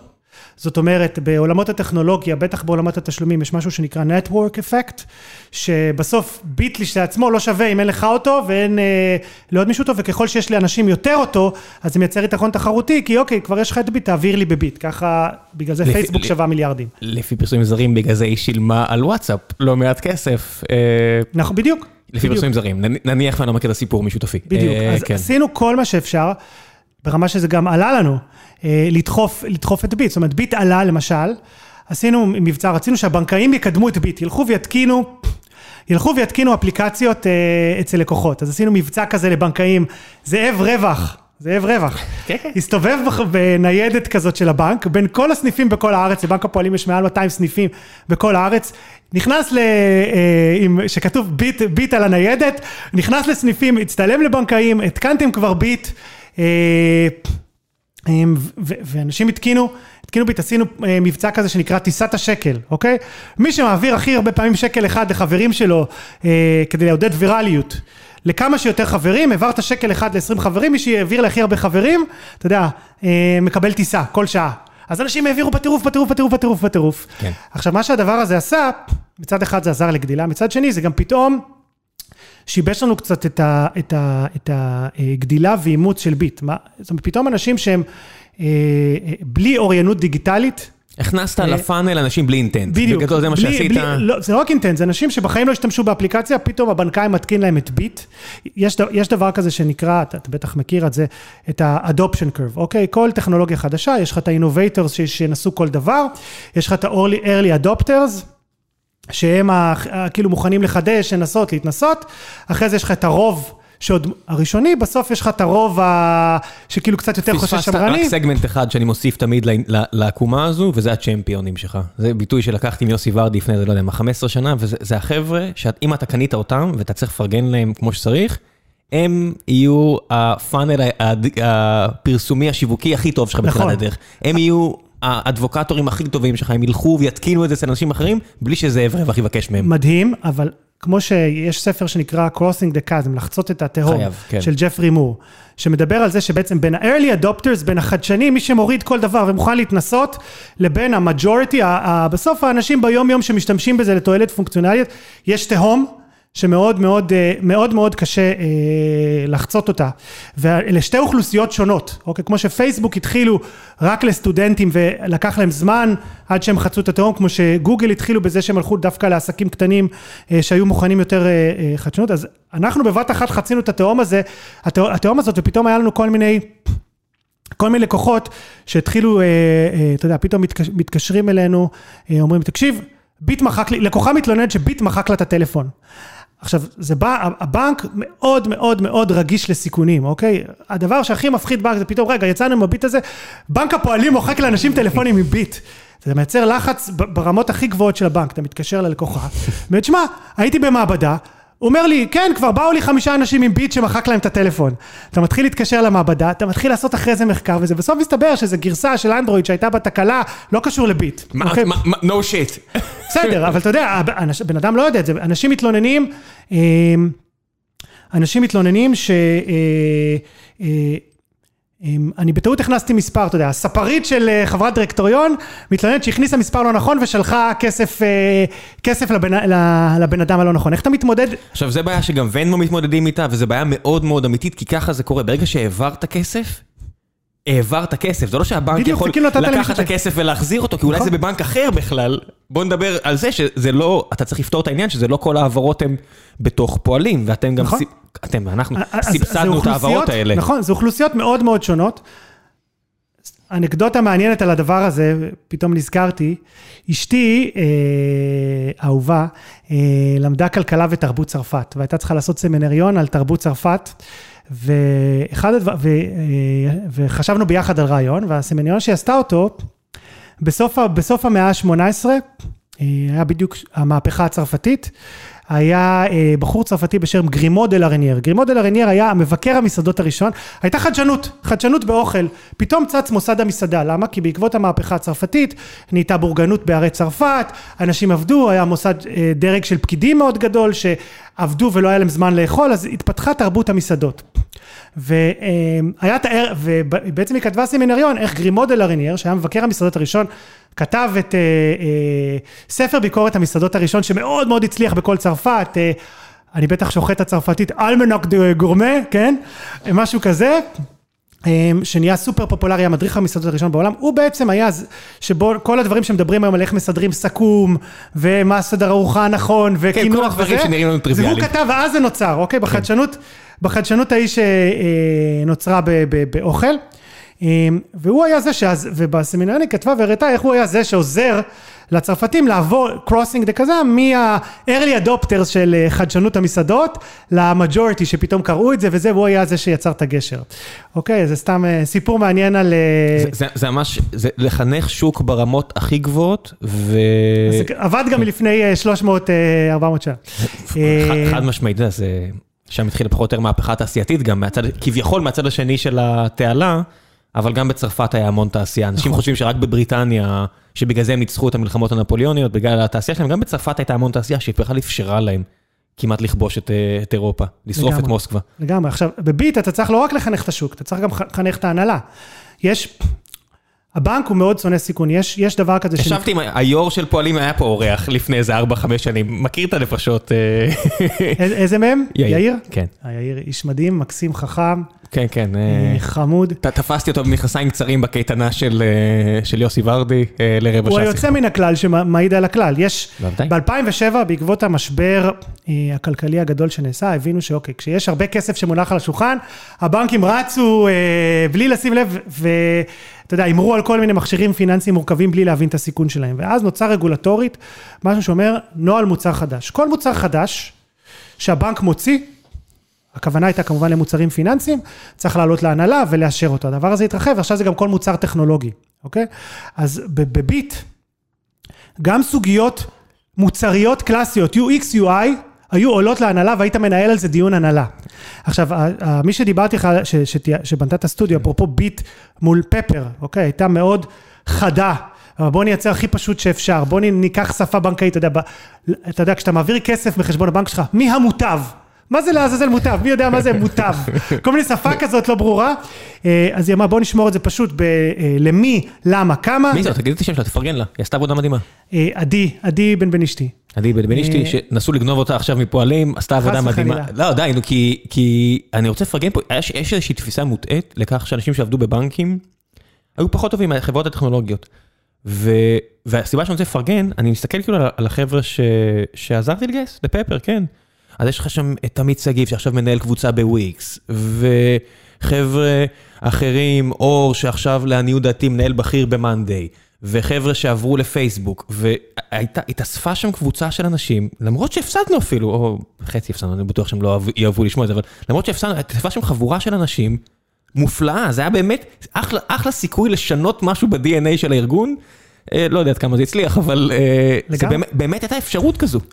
אז גם בבנק הפועלים אותו דבר, יש שם אני אנשים בטוח, כי ראיתי, מדהימים. ראיתי את המוצר הסופי. אין מוצר סופי כזה שיוצא מאנשים שלא באים לנצח. אין. אז תחשוב שאתה עולה להנהלה, אוקיי, היה דיוני הנהלה. אתה יודע, קצת כמו אה, אה, סככת האופניים, אוקיי? כולם מבינים ב-UX UI. כאילו כולם יש אפליקציות, אז זה גם דיוני הנהלה, בתכלס נראה לי חברי הנהלה שמתעסקים בביליארדים של הכלכלה הישראלית, נהנים, אה, נהנים מהשיחות האלה. יותר, מדי הם נהנו, זה הבעיה שלי לדוגמה, הייתה. יצאנו עם פיצ'ר קבוצות, צריך נוהל מוצר חדש, לאשר על ידי הנהלה, זה פיצ'ר חדש, זה רגולציה. אה, אז האם מותר להראות בקבוצה אה, מי מחברי הקבוצה לא שילם? חס וחלילה, שבנק הפועלים יעשה שיימינג לאנשים שהם לא שילמו כסף, תחשבו, דיון, האם יש חובה, כשאתה מעביר כסף, לציין את סיבת ההעברה? אוקיי, ברור שאנחנו לא רצינו לציין את סיבת ההעברה, כי למה? זה, זה friction, זה עוד שדה. עבדתם, בפ- זה הכל היה in-house? הכל היה in-house. הנה, זה- זה- זה- בתחילה- זה יתרון בתחילת אדיר. הדרך הצענו אה, שנקנה את פייבוקס, מה שבסוף דיסקונט עשו. אמרו, מה, פ- בנק הפועלים הגדול צריך סטארט-אפ?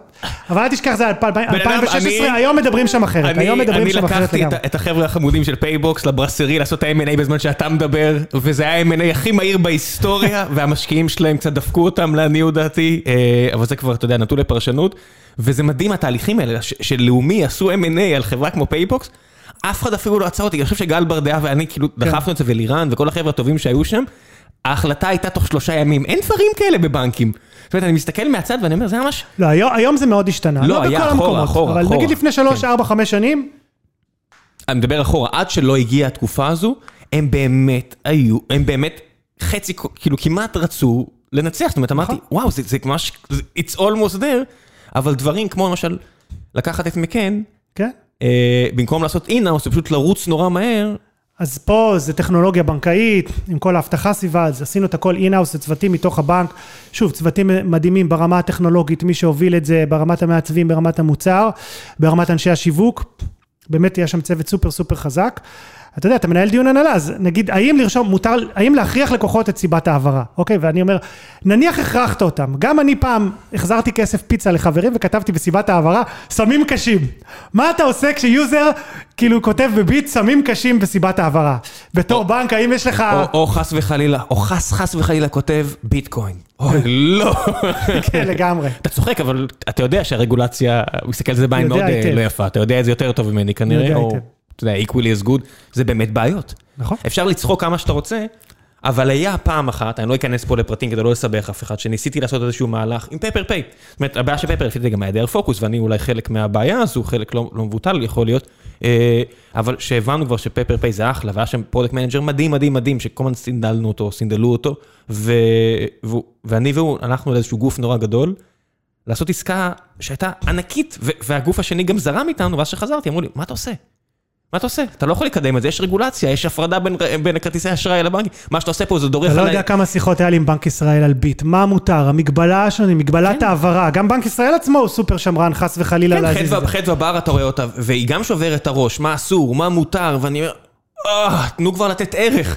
עזבו אותי, צאו מהרגליים שלי, ואני מבין את מהצד, את כל העיתונאים, את הרולניקים של העולם, שרוצים כאילו להגביל את הכוח של פועל לאומי ודואופול וכל הדברים האלה. אני, מהצד הזה, אולי, אולי אני פה הלא בסדר, ולאומי באמת מנעו ממני לעבור על החוק באיזושהי צורה, אבל החוסר יכולת הזו, ובאמת הם עשו עבודה כנראה מעולה מהבחינה הזו, אבל למי שרוצה לנצח, ומי שרוצה ליצור עסק ש-value proposition טוב, ובאמת להביא ערך לאנשים ולארגון, זו סיטואציה כל כך שונה ממה שאנשים חושבים. כמישהו ש- שמנסה להוביל שינוי בכל ארגון, דרך אגב, אתה צריך להיות קצת שוברת קרח. אתה כל הזמן נגד התנגדות ארגונית ולהאמין באמת שלך. אתה יודע, הצוות של ביט, אני זוכר פגישות ראשונות, היו צועקים עליהם בכירים בבנק, אתם שרלטנים, באמצע פגישה, יושב איזה מישהו ג'וניור, יוצא בהלם קרב. כאילו, צרחו עליו בפגישה שלמה של 20, רק, אתה יודע, זה גם high intensity, זה כל הבנק מעורב, כן. יש על זה המון פוקוס. אז אתה צריך כל הזמן לשבת עם הצוות ולהגיד, תקשיב, אתה מאמין באמת שלך, תלך, תדחוף קדימה, כמו שוברת קרח, ו, אה, ותגיע לשם. אה, מתי מתי ראיתם את הגרפים שמתחילים לעלות יפה? יחסית מההתחלה, כמו שאמרתי, נורא נורא דחפנו ושמנו דגש על ויראליות, ואיך שמיצבנו את זה, גם בנינו את זה. אחד הדברים למשל שאני נורא שמחתי כשראיתי שפה יצא, זה מבחינת הדיזיין, אנחנו עשינו אה, המון מחקר ובנינו את, את ביט כמשהו שהוא כזה מתאים לכולם, אוקיי? שבסוף גם החשמלאי וגם דודה שלך יוכלו להשתמש בזה, ונורא שמחתי שראיתי שהעיצוב של אה, פיי, אה, שהוא כזה מגני, והופה, העברת כסף נצנצים, כנראה חשמלאי יעדיף להשתמש בביט מאשר ב- עזוב, נו, בשפה זה- זה כזאת. הרבה, אני מבין את הגישה הזאת, וזה הרבה, זה- זה ה-go to market המהיר, שבסוף אני יודע, התחלת הלכתי לתפוס... על, על, על סגמנט ספציפי, שהוא סגמנט סטודנטים, של early adopters וכאלה, אנחנו מלכתחילה רצינו לבנות משהו שהוא הרבה יותר רחב, שהוא רלוונטי לכולם, חזון בסוף של, אה, שעכשיו מתחיל להתממש, של כניסה לכל תחום התשלומים וה-point of sale בחנויות וכולי, זה היה חזון מלכתחילה, לקח הרבה זמן להגיע אליו, גם זה- בגלל זה- סיבות רגולטוריות בעיקר. פוטנציאל ענק, זאת אומרת, בסוף אה, ביט יכול להיות חלק מאוד מאוד משמעותי מהפועלים בשנים הקרובות, השאלה כמה... שמע, זה מותג, מותג מדהים. גם על המותג היית צריך להתווכח עם הבנק. בהתחלה רצו לקרוא לזה ארנק או משהו כזה, כאילו, לשכנע להגיד ביט אפילו שאין לך את הדומיין. אמ, עשו אפילו תסתכל, פפר של לילך ולירן הפנטסטיים עכשיו הרימו את לילי, כן. על, על דבר שהוא די דומה בסך הכל, לפי פרסומים, אתה יודע, אולי דומה מאוד, אבל שני יזמים מדהימים שכבר הבאת אותם לעבוד בבנק, רק אל תגביל אותם, תן להם מנצח. קשה. אתה, אתה אומר קשה, אבל אני לא חושב שזה בנ- כזה קשה. בנינו את ביט ביט, מלכת כל הזמן אתה מליכה מול, מול פרודיסטים. אתה, הוא יושב על ריילס, ריילס זה כאילו מערכת שבה מעבירים כספים, בסוף זה עובר על המערכת הישנה כן. שבה מעבירים כספים מא' וב', זה לא איזה פרוטוקול בזמן אמת. אז אתה נגיד, נגיד מישהו רשם מספר חשבון בנק לא נכון בבנק דיסקונט, ואתה מעביר את הכסף לבנק דיסקונט, אחרי חודש אתה מקבל איזה תקול מבנק דיסקונט שהכסף לא עבר. עכשיו, החשבונות, לצ... בגלל הדברים, ופתאום יש לך מישהו שמתכחש בכרטיסי אשראי, חשבונות לא מסונכרנים, אתה מעביר שם מיליונים ומיליארדים, והחשבון לא מסונכרן עד רמת השקל האחרון. זה בנק, חשבונות צריכים להיות מסונכרנים עד. רמת השקל האחרון, אתה יודע, לא, זה... לא משחקים, זה אפשר, אפשר לדבר על תחרות כמה שרוצים, בסוף אה, צריך ש... יפה, אז, כן. אז, אז, אז היכולת שלך לדחוף, המון המון מהאנרגיות זה בהתעסקות איך אתה פותר את הבעיות האלה ואת האתגרים האלה, זה לא סטארט-אפ שרץ. כן, אם, אם זה היה ככה הייתי קונה, פשוט הרבה מהאנרגיות מושקעות על חרטא. זה, הבעיה שלי זה שבסוף, כמו הרבה ארגונים גדולים, אני יכול לדבר רק על לאומי, כן? אני לא יכול לדבר על פועלי, אה, יותר מדי מהאנרגיות מושקעות על חרטא. לא יעזור. זה, זה משהו שחייב להגיע מלמעלה למטה, כבר כל ההנהלה שמתחלפה, מלילך ולירן בפפר, ו, ורקפת ותמר ב- בלאומי. החרטא הזה, אבל יש לו סיבה, כן? חשוב שנבין שיש לו סיבה. לחלק- ניהול סיכונים, בסוף זה הרבה דינמיקה ו... אה, דינמיקה ותרבות של אנשים. בסוף הקמת גוף, אוקיי, כן. שהתפקיד שלו זה להגיד לא לאנשים, אז מה הוא הולך להגיד לך? לא. זה התפקיד שלו בחיים. כן, כן, כן. אז אני- הרבה מזה, אתה יודע, שוב, זה all about people ואיך אתה יכול לעבוד דרך זה. חלק, חלק. האתגרים בסוף. שונים בארגון גדול ממה שהם אה, מארגון קטן, אוקיי? בוודאי. גם היום, היום... אבל אנחנו רואים ארגונים ענקיים פי כמה יותר גדולים מלאומי ופועלים, שכן רצים מהר. אה, וגם להם יש את הבעיות שלהם. אז נכון. זה לא- זה לא בלתי אפשרי. היום, אבל היום כן. אני למשל אה, ב- ב- עובד ב Natural Intelligence, חברה מדהימה שהגיעה למאות מיליוני דולרים, הגיעה למאות מיליוני דולרים בלי שום השקעה, צמחה בצורה מדהימה, יש שם אנשים מאוד חזקים, בערך 400 איש. ואחד הדברים שאני עושה, אה, זה אני מנהל את General Manager של יחידת הפינטק ו insurtech, זה לעזור להם לעבור מעולמות השיווק, זו חברה שממוקדת בשיווק דיגיטלי, לבנות מוצר. אפרופו מ- מאל על, אני קורא לזה Sky Scanner for your money, מין מנוע חיפוש לכסף. גם שם יש אתגר של לקחת ביזנס שעובד וממוקד בלייצר את הכסף ואת הזה וכל הדברים שהוא טוב בו, ועכשיו אתה בונה סט יכולות חדשות. עכשיו איפה אתה שם את, ה, איפה אתה שם את הדולר השולי שלך? האם תשים אותו בלייצר עוד דולר ממכירות מהדברים שאתה טוב בהם ועושה מוניטיזציה וכולי, או שאתה משקיע אותו במשהו שהוא מוצר שיש סביבו איזה סיכון שאתה צריך לבנות אותו. כן. אז האתגרים האלה קיימים גם בצורות אחרות, גם בסטארט-אפים יותר תמיד. קטנים. בוודאי. אה, אתה יודע, אני עובד, אה, אני יועץ הרבה לסטארט-אפים סביב אה, גם כן כל הנושא של agile ועבודה, ואיך אתה מחבר את זה לאסטרטגיה, עובד יותר מהר. גם סטארט-אפים מאוד קטנים, עדיין בסוף כאילו נתקעים בדברים האלה של איך אני עכשיו עושה scale למודל הזה. איך אתה, איך אתה מגדיר אסטרטגיה? וואו.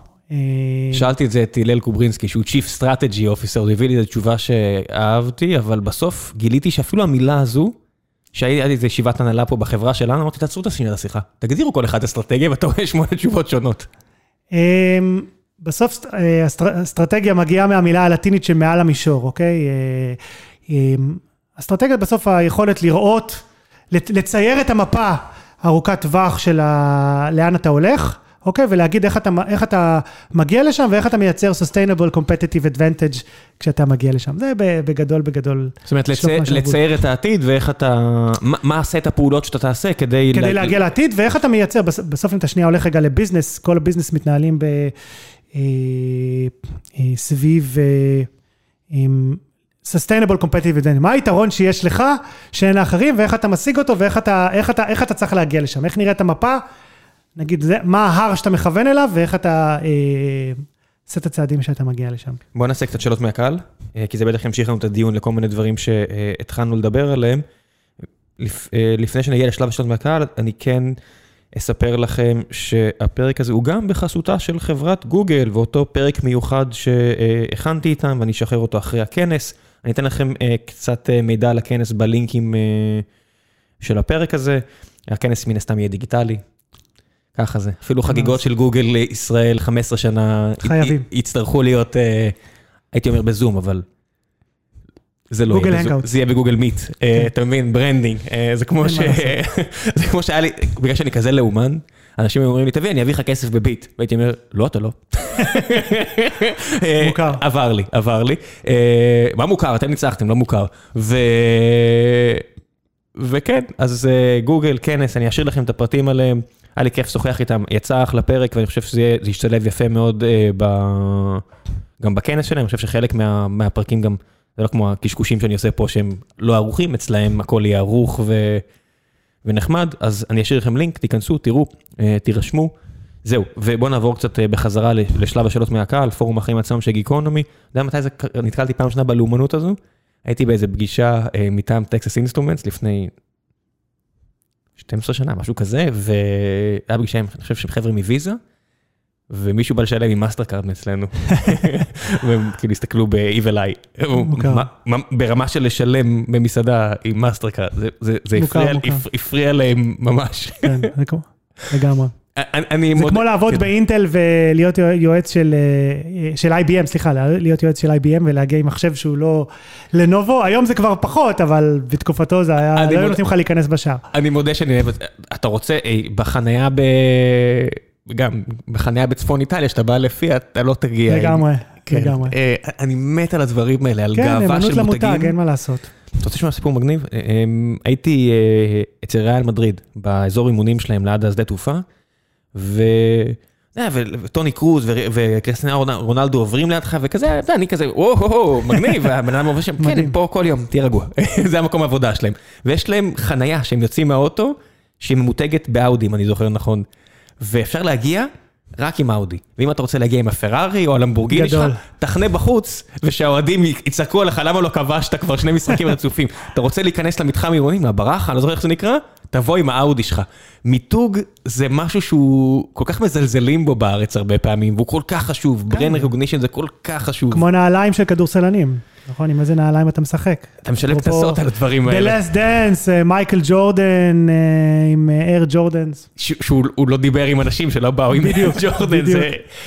כן, דפוק בשכל, אבל איזה ווינר. אה, אבשלום בן צבי שואל, מה אתה יכול לספר על הכופר ששילמה מקינזי כדי לחמוק מאישומים על חלקה בייעוץ לחברות שחטפו אישומים בפרשת האופיאדים בארצות הברית? אתה אומר, נתחיל בשאלות קלות. כן. אני כבר... אתה רוצה לשרוף קשרים? מה? קדימה, שרפנו קשרים, אתה רוצה עוד קצת? נו. אה, לא לא יודע מה- לא יודע מה להגיד על- לא יודע מה להגיד על זה, אני לא נמצא במקינזי כבר אה, כמה שנים? שנים. כן. אני, אני, בתקופה שהייתי במקינזי, וכל האנשים שאני עבדתי איתם במקינזי, בחיים לא ראיתי ונתקלתי בדברים כאלה, זה אנשים עם, אה, באמת, אה, כולם היו עם מוסר מאוד גבוה, מחויבות ללקוח וכולי. בכל זאת, זו חברה של עשרות אלפי אנשים. אה, אין לי, אין לי מה לומר, כנראה, נשמע שצריך שם אה, עוד, אה, אפרופו כל מה שדיברנו על אה, governance, כן, על כן. בירוקרטיה. אה, וניהול סיכונים. נשמע שצריך ו- לעשות בדיוק בגלל הסיבות האלה. ומוסר אתה וחוק, צריך זה לעשות ניהול כן. סיכונים, כדי לוודא שכשיש לך, אתה יודע, תפוח רקוב או שזה, אז הרבה. הרבה פעמים תפוח עקוב, כמו שראינו עם אנרון, זה, זה משהו רחב יותר, ו, וגם שיח, כמו שאני הודעתי עכשיו, של אה, ווינריות ולנצח והכל, זה לא יכול לעבור קווים, כמו באותו ארגון שהייתי חלק ממנו, לאומי, שאנשים שם עשו דברים ממש פסולים, קנסות של מאות מיליוני דולרים, מאות מיליוני דולרים, הם לא סתם, כי אנשים ישבו על ספסלים בניו יורק והעבירו כסף. דברים שהם פסולים מהשורש, וצריך לחלוטין. לעקור אותם מהשורש, וגישה לחלוטין. כזאת של אה, לנצח בכל מחיר, זה לא לנצח בכל מחיר, זה לנצח בכל מחיר בגבולות של מוסר וחוק וכל הדברים האלו, חשוב להבהיר את זה, זה נכון. לא... זה כמו שישאלו אותי מה דעתי על הבעיות של לאומי, או אותך על דברים שפועלים עשו, נכון. כאילו, ברור ש... בסוף כן. מקינזי זה שותפות, אוקיי? זה לא חברה רגילה עם היררכיה רגילה, שבה יש לך בוס ואתה מדווח אליו ויש לך זה והוא מדווח. זה שותפות, כל שותף בפועל די יכול לעשות מה שהוא רוצה, ויש הרבה אה, תהליכים ועבודה ותרבות סביב אה, לשמור על המוסריות וההוגנות וה-value ללקוח ותמיד לחשוב על הלקוח, אבל... אני יכול לדמיין שכשיש אלפי אנשים אז יש מקרים כאלה, והאתגר של מקינזי זה איך לשמור על הרוח של אותו שותפות, אבל להכניס בדיוק את כל המנגנונים שדיברנו עליהם, של לוודא שדברים כאלה לא קורים, ואסור להם לקרות, וזה נוראי. אה, דורון פארס שאל, אה, האם מאמר הדעה של האקונומיסט על מקינזי, הוא צירף לינק למי שמתעניין, מעורר דיון בחברה, האם כן איזה, האם הוא חושב שעדיין התפקיד של חברת ייעוץ כמו נשאר זהה כפי שהיה בשנות ה-90 וה-80, ענקיות כמו GE, או שהתחלף להם הדיסקט. אני לא יודע אם אתה מכיר את המאמר, ראיתי את המאמר, שוב, אני עזבתי את מקינזי כן, זה ל- ב-2016, אז אה, אני, אני, אני לא יודע להגיד האם זה עורר דיון או לא. אם... זה, זה, זה חמש שנים אחרי שעזבת. כן. מה, מה, מה, שאני, כן- מה שאני כן יכול להגיד זה שאנשים הרבה פעמים שמסתכלים מבחוץ לא, לא, לא מבינים ולא רואים עד הסוף אה, מה זה חברת ייעוץ, אוקיי? חושבים שבאים ונותנים איזה שהם עצות. היום הרבה מאוד אה, הפרויקטים של הייעוץ זה להיכנס בדיוק לאותם ארגונים ענקיים ולעזור להם, לעזור להם להשתנות מבפנים. אה, זה לבוא ולאתגר אותם ולשבור לש- לשבור את הקרח כמו שאמרתי, לאתגר את החומות, לבוא ולתת בנצ'מרקים חיצוניים, לעשות את הניתוחים. אה, זה קשה, זה משחק מאוד מאוד קשה, וגם בסוף, אתה יודע, אנשים כמו הבת של גלי, איך קוראים לה? שמנהלת את מקינזי ישראל? דנה מור? דנה מור. בסוף היא very well paid, והיא מנהלת ארגון מאוד גדול, ונורא קל מבחוץ לבקר, וצריך בסדר, אבל זה עדיין, המשחק הזה נורא נורא קשה, כי זה הרבה מאוד אינטרסים, וזה חברות... אתה משחק באיזשהו אני, אני תפקיד. אתן לך דוגמה, אוקיי? כן. הפרויקט הראשון בחיים שלי במקינזי, ב-2006, הייתי מתמחה קיץ, היה לחסוך עלויות לבנק אה, בנק אה, גדול בוול סטריט, אוקיי? של עשרות אלפי אנשים. אנחנו באים, מוצאים רשימה של החמישים דברים שאפשר לעשות, אוקיי, איך עכשיו מתחילים לייצר דאטה על כל הדברים האלה. אז אני בתור, בתור אה, מתמחה, הנושא הראשון שאני קיבלתי היה לחסוך עלויות הדפסה, אוקיי? אה, אה, בנק של 20 אלף איש, אתה יודע, 2006 עדיין מדפיסים בלי סוף, בלי סוף, בלי סוף, כל הדפסה outsourcing, אז אתה יודע, להדפיס דף אה, שחור לבן עולה לך נגיד 10 סנט, דף חיצוני, יש לך מחירון כזה, כן. חצי סנט וכולי, איך אתה תוך יום, תוך יומיים, מגיע למסקנה שכמה כסף יש שם אה, לחסוך. אז נגיד אני אישית, הלכתי למרכז הדפסה, ישבתי יומיים, הקשבתי למוזיקה בפנן שלי, כל הדפסה שיש, לא היה להם דאטה, זה לא, לא עבר אז דאטה של מה מודפס ומה לא. כל הדפסה שיש, ישבתי, הכנסתי לאקסל במשך יומיים. אה, אה, ככה מגיעים חברים ל-17 שעות ביום במקינזי, אם. שמעתם שמועות. כל הדפסה שיש הכנסתי לאקסל, מה הצבעונים, מה שחור לבן, טה-טה-טה-טה-טה-טה, בסוף אתה אומר, אוקיי, תראה, אחרי דגימה של יומיים, אנחנו רואים, שמדפיסים פה דברים שלא צריך. אתה יודע, אני זוכר שעליתי לסמנכ"ל תפעול שם, אוקיי? ואנחנו באים ומשכ- ומשכנעים אותו שיש הזדמנות להדק את הפוליסי סביב הדפסה, אתה יכול לחסוך כמה מאות אלפי דולרים. אומר, מה פתאום? אנחנו, יש לנו פוליסי מאוד ברור, רק דברים ללקוחות יוצאים ב, אה, בצבעוני, אה, רק דברים אה, בזה, בשחור לבן, כאילו, דברים כאלה לא קורים אצלנו, ואז אני מוציא לו לוח שנה צבעוני, מודפס, מנוילן, של כל פעילויות הספורט שיש לזה, ומניח לו, אומר לו, תראה, זה משהו שמצאתי, כאילו, שהדפיסו. זה החבר'ה, זה החבר'ה שלנו, הוא מסתכל על זה, הוא אומר, זה אנשים שדיווחו אליו, כן? כן. אה, שמסתכל על זה, רק, רק להדפיס את זה, זה כאילו דולר ב-20 אלף עותקים, זה 20 אלף דולר, רק להדפיס את הלוח שנה בוודאי. המנוין הזה, ולשים אותו, לשים אותו על השולחן של כל אחד מה, מהאנשים. הוא מתחיל להתעצבן, יש כזה מונח באנגלית נקרא nostrils flaring, fla... אתה יודע שהנחיריים כבר רוטטים כן. מרוב שעצבני, הוא מרים טלפון ל- אה, לזה, תגיד, אנחנו הדפסנו לוח שנה של זה? לא שמעתי מה קרה בצד השני. אז לא נעשה את זה, אל תעשה את זה יותר, בום, מנתק לו את הטלפון. עכשיו, אתה יודע, בשלושה ימים, כאילו, גרמת לארגון לשנות, להדק את הפוליסי ל- אה, ולחסוך. אורח כסף. לרגע, עכשיו אתה עושה רואה כל 50 פגע. כאלה. כן, בדיוק, זה דברים שלא היו יכולים, אי אפשר היה לעשות אותם, אה, אי אפשר היה לעשות אותם אה, אה, מתוך, מתוך הארגון. תשמע, יש גם חמוטל מרידור, שדוקטור חמוטל מרידור, שהובילה את פלנטר ישראל אה, עד לאחרונה, ועכשיו היא ב-VC, הייתה אמורה להגיע לפני יומיים, גם הפרק שלה נדחה כבר שלוש פעמים, אני חושב שכבר שנה היא אמורה להגיע, מתישהו זה יקרה, אני בטוח. אה, אז פלנטיר, חברה מפוארת שהונפקה, גם, אתה יודע, בסוף עם טכנולוגיה והכל, עדיין לא קל להסביר לארגון שמה שהוא עושה... לגמרי. כן, והם ממש טכנולוגיים ממש סבבה, שם ממש סבבה, ועדיין, כן, וזה לא קל. קשה. זה לא קל. זאת אומרת, גם מקינזי 2.0 זה לא קל. מקינזי כבר יש לה 2.0, יש לה כבר data analytics, יש לה, היא קנתה חברות data analytics, כן, אחרת אין לה- אחרת אין לה מה למכור. דיגיטל. כן, ועדיין, אתה יודע, העניין הזה של אה, מי לוקח את ה top MBAs, הייתי באיזה כנס עם אה, סר מרטין סורל מ-WPP, והוא אמר שהרגע שהוא הבין שהוא בבעיה, זה שפעם הוא היה מגיע לסוף של אה, קורסי MBA, הוא יכול לבחור ה top- מה top 10, אז הוא אומר, אז הייתי יכול לקחת מה top 10 חמישה, ועוד חמישה הולכים לקרנות גידור וכאלה, עכשיו אני מתחרה על אה, מקום 95 על מקום 100. לגמרי, זה בעיה. נכון. זה, זה אחלה proxy ואחלה אינדיקציה לגמרי. למצב של תעשייה. תראה, אחד לראות- הדברים, אחד הדברים שאני אה, הקמתי במקינזי, את השירות הזה שאנחנו באים לארגונים ועוזרים להם להקים סטארט-אפים פנימיים, והתחלנו לגייס אנשי דיגיטל, מעצבים, מתכנתים. עכשיו לך תגייס בן אדם כזה, אתה צריך להתחרות עכשיו מול סטארט-אפ, אוקיי? להביא מתכנת, תותח. לא, לא, זה, זה מה שאמרתי על, על, על זה שכל כך כואב לי שהפסדנו, זה בעיקר בגלל האנשים המעולים שהתקבצו שם, ו, וכשיש לך אנשים מעולים ועדיין הפסדת, אז אתה יכול להאשים רק את עצמך. באמת, אה, לא לתת תירוצים. אה, גלעד סיוון שואל, במה ה-MBA עזר לך? אמ, למה Sloan? כי מגניב. אני טכנולוגי תמיד במהותי, מאוד אהבתי את החיבור אה, ל-MIT, גם כשהייתי ב-MBA, עבדתי שם עם ה Media Lab, שזה מעבדה שעושה כל מיני דברים. אורן, נכון? כן. אמ, למשל, עבדתי על, אה, פיתחו ב-MIT גלגל רובוטי, ש- שדרכו, פיתחנו טוסטוס מתקפל, אז ישבתי ועזרתי לעצב טו- טוסטוס מתקפל, ולבנות תוכנית עסקית, וביקרתי בטיוואן, שגם הבטריה שלו משמשת כ energy storage, כל מיני דברים מאוד אה, מעניינים. בסוף ה-MBA מאוד פותח, לאוח... פותח לך אופקים, אוקיי? מערים אותך, כאילו באתי, הייתי לפני כן אה, מהנדס תוכנה בכל מיני חברות, אה, והוא בעצם פותח לך אופקים ומעשיר לך את האופקים. אה, מייצר לך network מאוד מאוד רחב של אנשים שהם... כן, הנה, הוא נכנס פה. שחר נכנס למשרד, אומר, "מה עם- אודי, ה-CFO שלכם? וכן. בדיוק, שעשה MBA בניו יורק, והוא גם פותח לך המון הזדמנויות, אוקיי? בדיוק כמו שתיארת, הרבה מהחברות הגלובליות האלה יודעות של-MBA יש ריכוז גדול של אנשים שאפתנים וטובים ומוצלחים שכבר עשו להם סינון, אז הן מגייסות שם, אז יותר קל להיכנס לכל מיני ארגונים, החל מפייסבוק, אפל, מייקרוסופט, או חברות ייעוץ או בנקים. יש פה ש- שאלת ביבי, אני לא יודע מה, אור ישר שואל, האם אתה חושב שיש חשיבות לכך שביבי בעברו עבד ב-BCG? תגיד מה שתגיד על ביבי, הוא איש מאוד מאוד חכם, אסטרטגי. כן, אה, הוא בהחלט מבין את המונח הזה. אה, בסוף אתה זה שמתאר את העתיד ומנסה להביא אותו. אם יש חשיבות, כן, זה בסוף איזשהו תו תקן כלשהו. נראה לי שהרבה מים אה, זרמו בירקון מאז שהוא היה ב-BCG. אני לא חושב שאפילו הייתי חי אז. כן, מתי הוא היה ב-BCG? בתחילת שנות ה-80 אני מניח.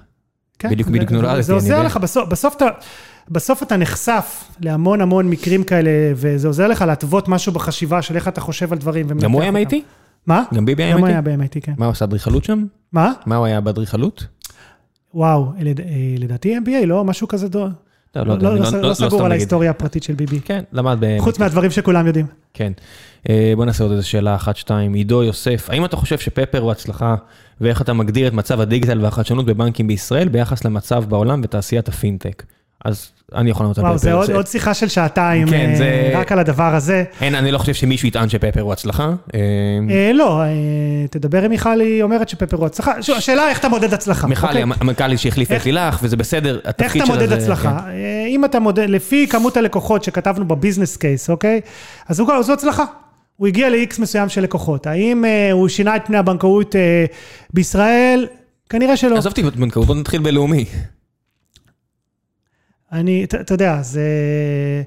זה, זה כאילו, זה, זה לרדד סיפור מאוד מאוד מאוד מורכב. לא, ו... זה לא כזה, אין, אין מה, בסוף... בסוף אם אתה אה, מסתכל על הביזנס קייס, על מה שהוא עשה, ו- על הפוש שהוא נתן לבנק לעומת דיגיטל, אתה יכול להגיד לו הצלחה. בן אדם, תקשיב, היה. שם הזדמנות אדירה להצליח, ומיכל כבר הגיע, לפי דעתי, אחרי שכל הטעויות נעשו, אז זה- זה בטח לא עליה, אני אומר, זה יותר כנראה עליי מאשר עליה, ועל האנשים ש- שעבדו איתי, ועל האנשים שעבדו אה, מסביבנו ומעלינו, אבל בסוף, הפסדנו ל- לביט, צריך להגיד את האמת, market share, אין- אין אין להתחמק מזה. זה ב Pay, זה הצעה ב- אחרת. כן, וזה היה חלק אה, מאוד קטן, זה לצערי. מאוד, מה- זה כמו שאמרתי, הסיפור הזה ש winner takes all, כן, אבל היינו צריכים להתמקד כנראה יותר בזה, רטרואקטיבית נורא קל, ובכל מה שקשור להשקעות, עמית שהוביל את זה, אם רק לא היו מפריעים לו, רובין הוד מצליחים לא רע בכלל, ואפשר היה לעשות... פפר אינבסט זה כמעט רובין הוד הישראלית. אדם, זה זה מתעכב כל כך הרבה, אני לא יכול להגיד, כאילו, אני הרבה שנים כבר לא שם, אני כבר ארבע שנים פה בסטרים, זה היה צריך לצאת כל כך מזמן, זה היה צריך להיות הרבה יותר חד. זה לא הצלחה, לא יעזור כלום, זה זה בסדר, אין אין לי בעיה, אתה יודע, אני הייתי שוב, חלק ש- תלוי את מי שואלים. אז אם שואלים אותי, תלוי איזה כן. KPI אתה מסתכל עליו. אז כן, אז אני מעדיף להיות יותר אגרסיבי ב... מהבחינה הזאת, לשאוף יותר גבוה, בלי- אתה יודע, בלי לחשוף כל מיני מספרים ונתונים שאני במקרה מכיר אותם, בוודאי. אז אני אני- לא אני אומר כן חושב, לא- כן. זו הצלחה מסוימת, זה לא הצלחה שיכולים לדמיין שלאן אה, כן. הדבר הזה יתפוצץ. כיוון שאני עדיין לאומן, אה, אני עדיין לקוח של הבנק ו- ועדיין מסתובב. גם אני. כן, גם כן, אני אני מקבל עדיין הרבה ערך ממנו, ו- וזה לא- זה לא כישלון. כן, אחד אם אני- האתגרים, אני אגיד את זה אחרת, בסדר? בתור, אני עכשיו בתפקיד שלי בנטורל אינטליג'נס, אנחנו עוזרים לחברות פינטק לצמוח, אוקיי? ועובדים הרבה עם כל הבנקים הדיגיטליים הגדולים בעולם, עם אה, מרקוס, עם צ'יים. אחד הבעיות של בנק דיגיטלי בעצמו, אוקיי, זה בסוף, איפה החדשנות ושינוי הצעת הערך ללקוח? בסוף, אתה מסתכל על האפליקציה החדשה של אה, בנק פועלים, אה, ואתה מסתכל על פפר, ואתה מסתכל על צ'יים, ואתה מסתכל על לילי, 99 אחוז זה אותו דבר, אוקיי? בגלל זה כן. גם כשמנסים לתפוס לקוחות, התחרות היא לא אנחנו יותר חדשנים, יש לנו יותר פיצ'רים, אנחנו יותר קלים, כי היום גם באפליקציה של בנקים, זה אותו דבר. התחרות היא כן. אה, אחוז אה, אה, שאתה מקבל על הח- על הריבית, אתה משלם עמלה או לא עמלה, תחרות מחירים. תשמע, היו דברים שהטריפו אותי נגיד, ש- שלירן הצליח לפתור, כי הוא פשוט תותח על. למשל, כשאתה עושה חיוב, אני רוצה לראות מיד באפליקציה. סבבה, אז- אז אז יש את. הפיצ'רים הקטנים. לא, עכשיו זה הגיע, הם נכון, סגרו את יש את הפער. הפיצ'רים הקטנים של לראות מיד באפליקציה, שזה עדיין לא קיים. לא, זה קיים. שיכולת, תלוי באיזה בנק. לא, בלאומי אני אומר, כן, כן, כן. בלאומי כבר סגרו את הפער נכון. מפפר. נכון, אה, לקחו את זה מפפר. נכון, ו- וזה עובד וזה מביא לי. אבל זה לא הדברים שבגללם אנשים יעברו בנק. לא, אף אחד לא עובר בנק גם ככה. לא, אז אה, אה, אה, אתה רואה את התחרות כן. של חברות, לא, לא, עזוב רגע פפר, של צ'יים, בסדר? בנק הכי... עזוב שם, עכשיו, as we speak, על מחירים ועל עזוב- את הגדולים. והטובים. עכשיו, בזמן שאנחנו מדברים, גל ברדעה, שאני באמת מאחל לו בהצלחה. ש- בנק הדיגיטלי הראשון. הבנק הדיגיטלי של, אתה יודע, זה, זה מצחיק, בדה מרקר והכל אומרים מי המשקיע, והמשקיע באמת אדם בעל אה, שם מכובד ולא סתם, ובן אדם מאוד הפרופסור עשיר. שלי באוניברסיטה. אדם מדהים, אבל עם כל. הכבוד, הוא רק המשקיע. בסוף יש שם כל כך הרבה אנשים שצריכים אשכרה להוביל את זה, אז אני, אני אציין את גל בגלל שהוא חבר וצריך לנצח פה, ויש לו אתגר עצום מולו. איך אתה מביא לקוחות, איך אתה מייצר בידול. דרך אגב, חלק מה... אני לא- לא יודע איך אנחנו בזמנים, נראה לי אנחנו קצת מעבר לזמנים. אנחנו תכף אדלת, כן, דחיתי את זה בכמה אחד- דקות, אבל כן. אחד ה...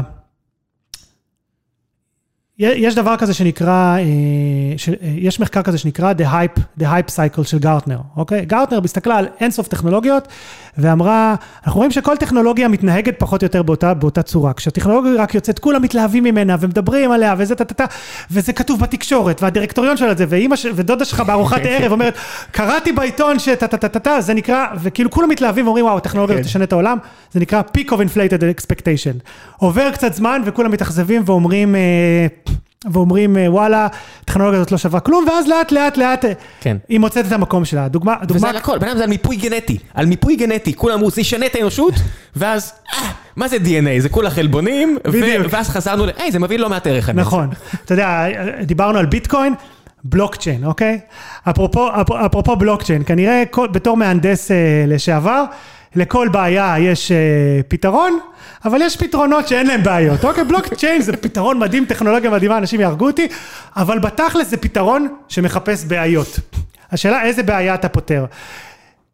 כמעט כל דבר שבלוקצ'יין יכול לעשות בצורה יותר אלגנטית, יותר זולה, יותר מהירה, אפשר גם לעשות אותו עם אה, Centralized Server, למה אתה צריך Distributed... אה, Distributed Ledger, ואני שם רגע בצד את ביטקוין כאסט קלאס שמשקיעים בו, זה סיפור אחר, שם זה מצליח ונבנה. עם- אי אפשר- להתווכח עם הספקולציה. מה? אי אפשר להתווכח עם הספקולציה, תראה. אין מה לעשות, אין כן. מה לעשות, אתה יודע, כל טירוף ה-NFT שדיברת עליו באיזה פודקאסט אה, קודם ש- שהקשבתי. אתה יודע כמה- משקיעים פנו אלינו מתי אנחנו מתי אנחנו מביאים NFT? זה, זה, זה, זה, זה, זה כאילו, זה כמו, מרגיש כמו איזה שיר אפ, When are you going to drop that line on us? יצא עכשיו איזה שיר ראפ, תחפשו מאשבול, what the hell is NFT, אני זמר גרוע. יש איזה Jay Electronica, אה, אה, איזה ראפר שאני מאוד אוהב, שלפני 20 שנה הוציא כזה, איזה בית שאומר, Jay-Z התקשר אליי ושואל מתי אתה מפיל את השיר הזה אז ככה אני קצת מרגיש עם... לגמרי, אה, לגמרי. יודע, המשקיעים אומרים, מתי אתם מוצאים מוצר NFT? לא, לא יודע. תשמע, אנשים שואלים אותי, איך זה יכול להיות שיצירות אלקטרוניות ב-NFT אה, אה, שוות מיליונים? אתה יודע, pricing, הרי מה זה pricing? אפרופו, גם דרך אגב חברות תעופה. מה זה pricing? pricing זה פשוט, הרעיון הבסיסי מאחורי pricing, אתה רוצה שהמחיר שלך יהיה הכי גבוה שלקוחות אה, אה, יהיו מוכנים, אה, יהיו מוכנים לשלם על זה. כן, אני, אני משאיר את ענייני המוסר בסוף. אם, כן. אם מישהו מוכן לשלם על פטק פיליפ רבע מיליון דולר, שיהיה לו אז על סימן היד. שהוא שווה מיליון דולר. ברגע שמישהו מוכן לשלם על המיליון דולר, סימן שהוא שווה מיליון דולר. כן. למה, אתה יודע, למה המונה ליזה שווה מאות מיליוני דולרים, ובכל זאת יכול לייצר העתק מושלם שלה, לתלות אותו בבית אה, בצורה עזוב, נו, דיגיטלית. זה גנוב, זה עדיין יושב איפשהו בפירנצה, זה לא... כן, זה- אה? זה שאתם רואים בלובר זה רק העתק, אה, ואתם לא תדעו אף פעם משהו אחר. לגמרי. סתם, נו, היום עם הטכנולוגיה של הזיהוי, אני לוקח בחזרה, נכון, כי יש הרבה- השקעה שיודעים. יאללה, אנחנו נעשה עוד פרק, אני חייב לעשות איתך עוד פרק. כי לא הגענו לכלום. אה, המלצות, לפני שאני רץ ונהיה עד לאט באיחור, אמ, מעבר לכל הדברים שקשקשנו עליהם פה. אחד הפודקאסטים שאני הכי, אני מת על פודקאסטים, אוקיי? להקשיב לפודקאסט במהירות של פי שתיים, זה מרגיש קצת כמו סופר, סופר פאוור לא, להוריד מידע למוח. אה, אחד הפודקאסטים שאני מקשיב להם באיטיות, אה, זה Hardcore Histories. כן. זה- דן קרלין, הארדקור היסטורי, אה, הוא בדיוק עכשיו אצל עושים היסטוריה, השבוע. וואלה, כן. וואו, לא ידעתי, אני אקשיב הנה, לזה. אני מפרגן לרן. מדהים. כן, רן ודני, קחו, זה- פרגון זה- בחינם. אתה יודע, זה פרקים של 20 שעות, אתה עומד לפני, אתה אומר, האם יש לי כוח להקשיב עכשיו זה 20 ספר, שעות? ספר זה לא, אני לא, זה- אין זה מה לקרוא את. זה- רוב מטורף. הספרים הדיגיטליים באודיובול הם יותר קצרים מהסדרות של דן קרלין, אז זה ספר. מטורף, אני ממליץ ספציפית על הסשן שאני מאוד אהבתי, שהתחלתי איתו, הגייטווי דרג לזה, זה היה, קראו לזה נדמה לי King of Kings. וואלה, דווקא עם זה? כן, אני אהבתי את זה מאוד. זאת אומרת, לדן קרלין, לעניות דעתי, מה התוכן שהוא עשה, יש שווה מלחמת העולם הראשונה גם. אז מלחמת העולם השנייה, החזית המזרחית, אה, Ghost of the, East, the, the Eastern Front, אני חושב זה נקרא, זה בעיניי פוליצר. זאת אומרת, לא שמעתי או קראתי דברים טובים מזה בחיי, זה יצירת מופת, אני לא שם את זה, כן, זה לא podcasting, ספק, זה, זה. ספר מופת. נכון. אמ, עזוב, יש לו שם סדרות, הסדרה שלו על המונגולים, מדהימה. מדהים. Wrath of Khan, יש איזה reference לסטאר טרק. זה 20 שעות, זה מופת, זה לא... זה תענוג. אין, אין, אין מה לשים אותי ופודקאסטרים אחרים איתו, כי הוא... זה לא סדר גודל יותר טוב, לגמרי. זה סדרי גודל יותר לגמרי, טוב. זה, לגמרי. זה, זה פשוט תוכן מופתי, והוא כבר לא בחינם, אז תשלמו את השני דולר, אה, שזה פחות מארטיק מגנום, ותעזרו ליוצר אדיר גם להתפרנס, וגם יש לו עכשיו אה, ספר.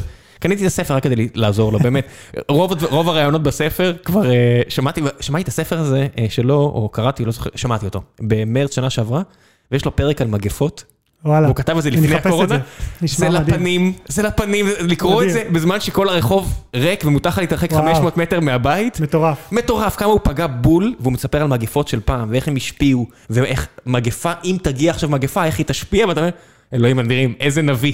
הוא, הוא פשוט בן אדם אדיר, אה, בן אדם אדיר, כל דבר שהוא עושה, אז הפודקאסטים שלו פחות טובים מהספרים שלו, common sense וכאלה, הוא קצת טרחן, אבל הפרקים של פעם, לגמרי. אני לא רוצה להמליץ על שום דבר אחר, זה מופת, מופת, אין מופת, ספק. אה, לכו רק על זה. יאללה, אני, כבר ממש דלת, ביי. ביי, היה תענוג.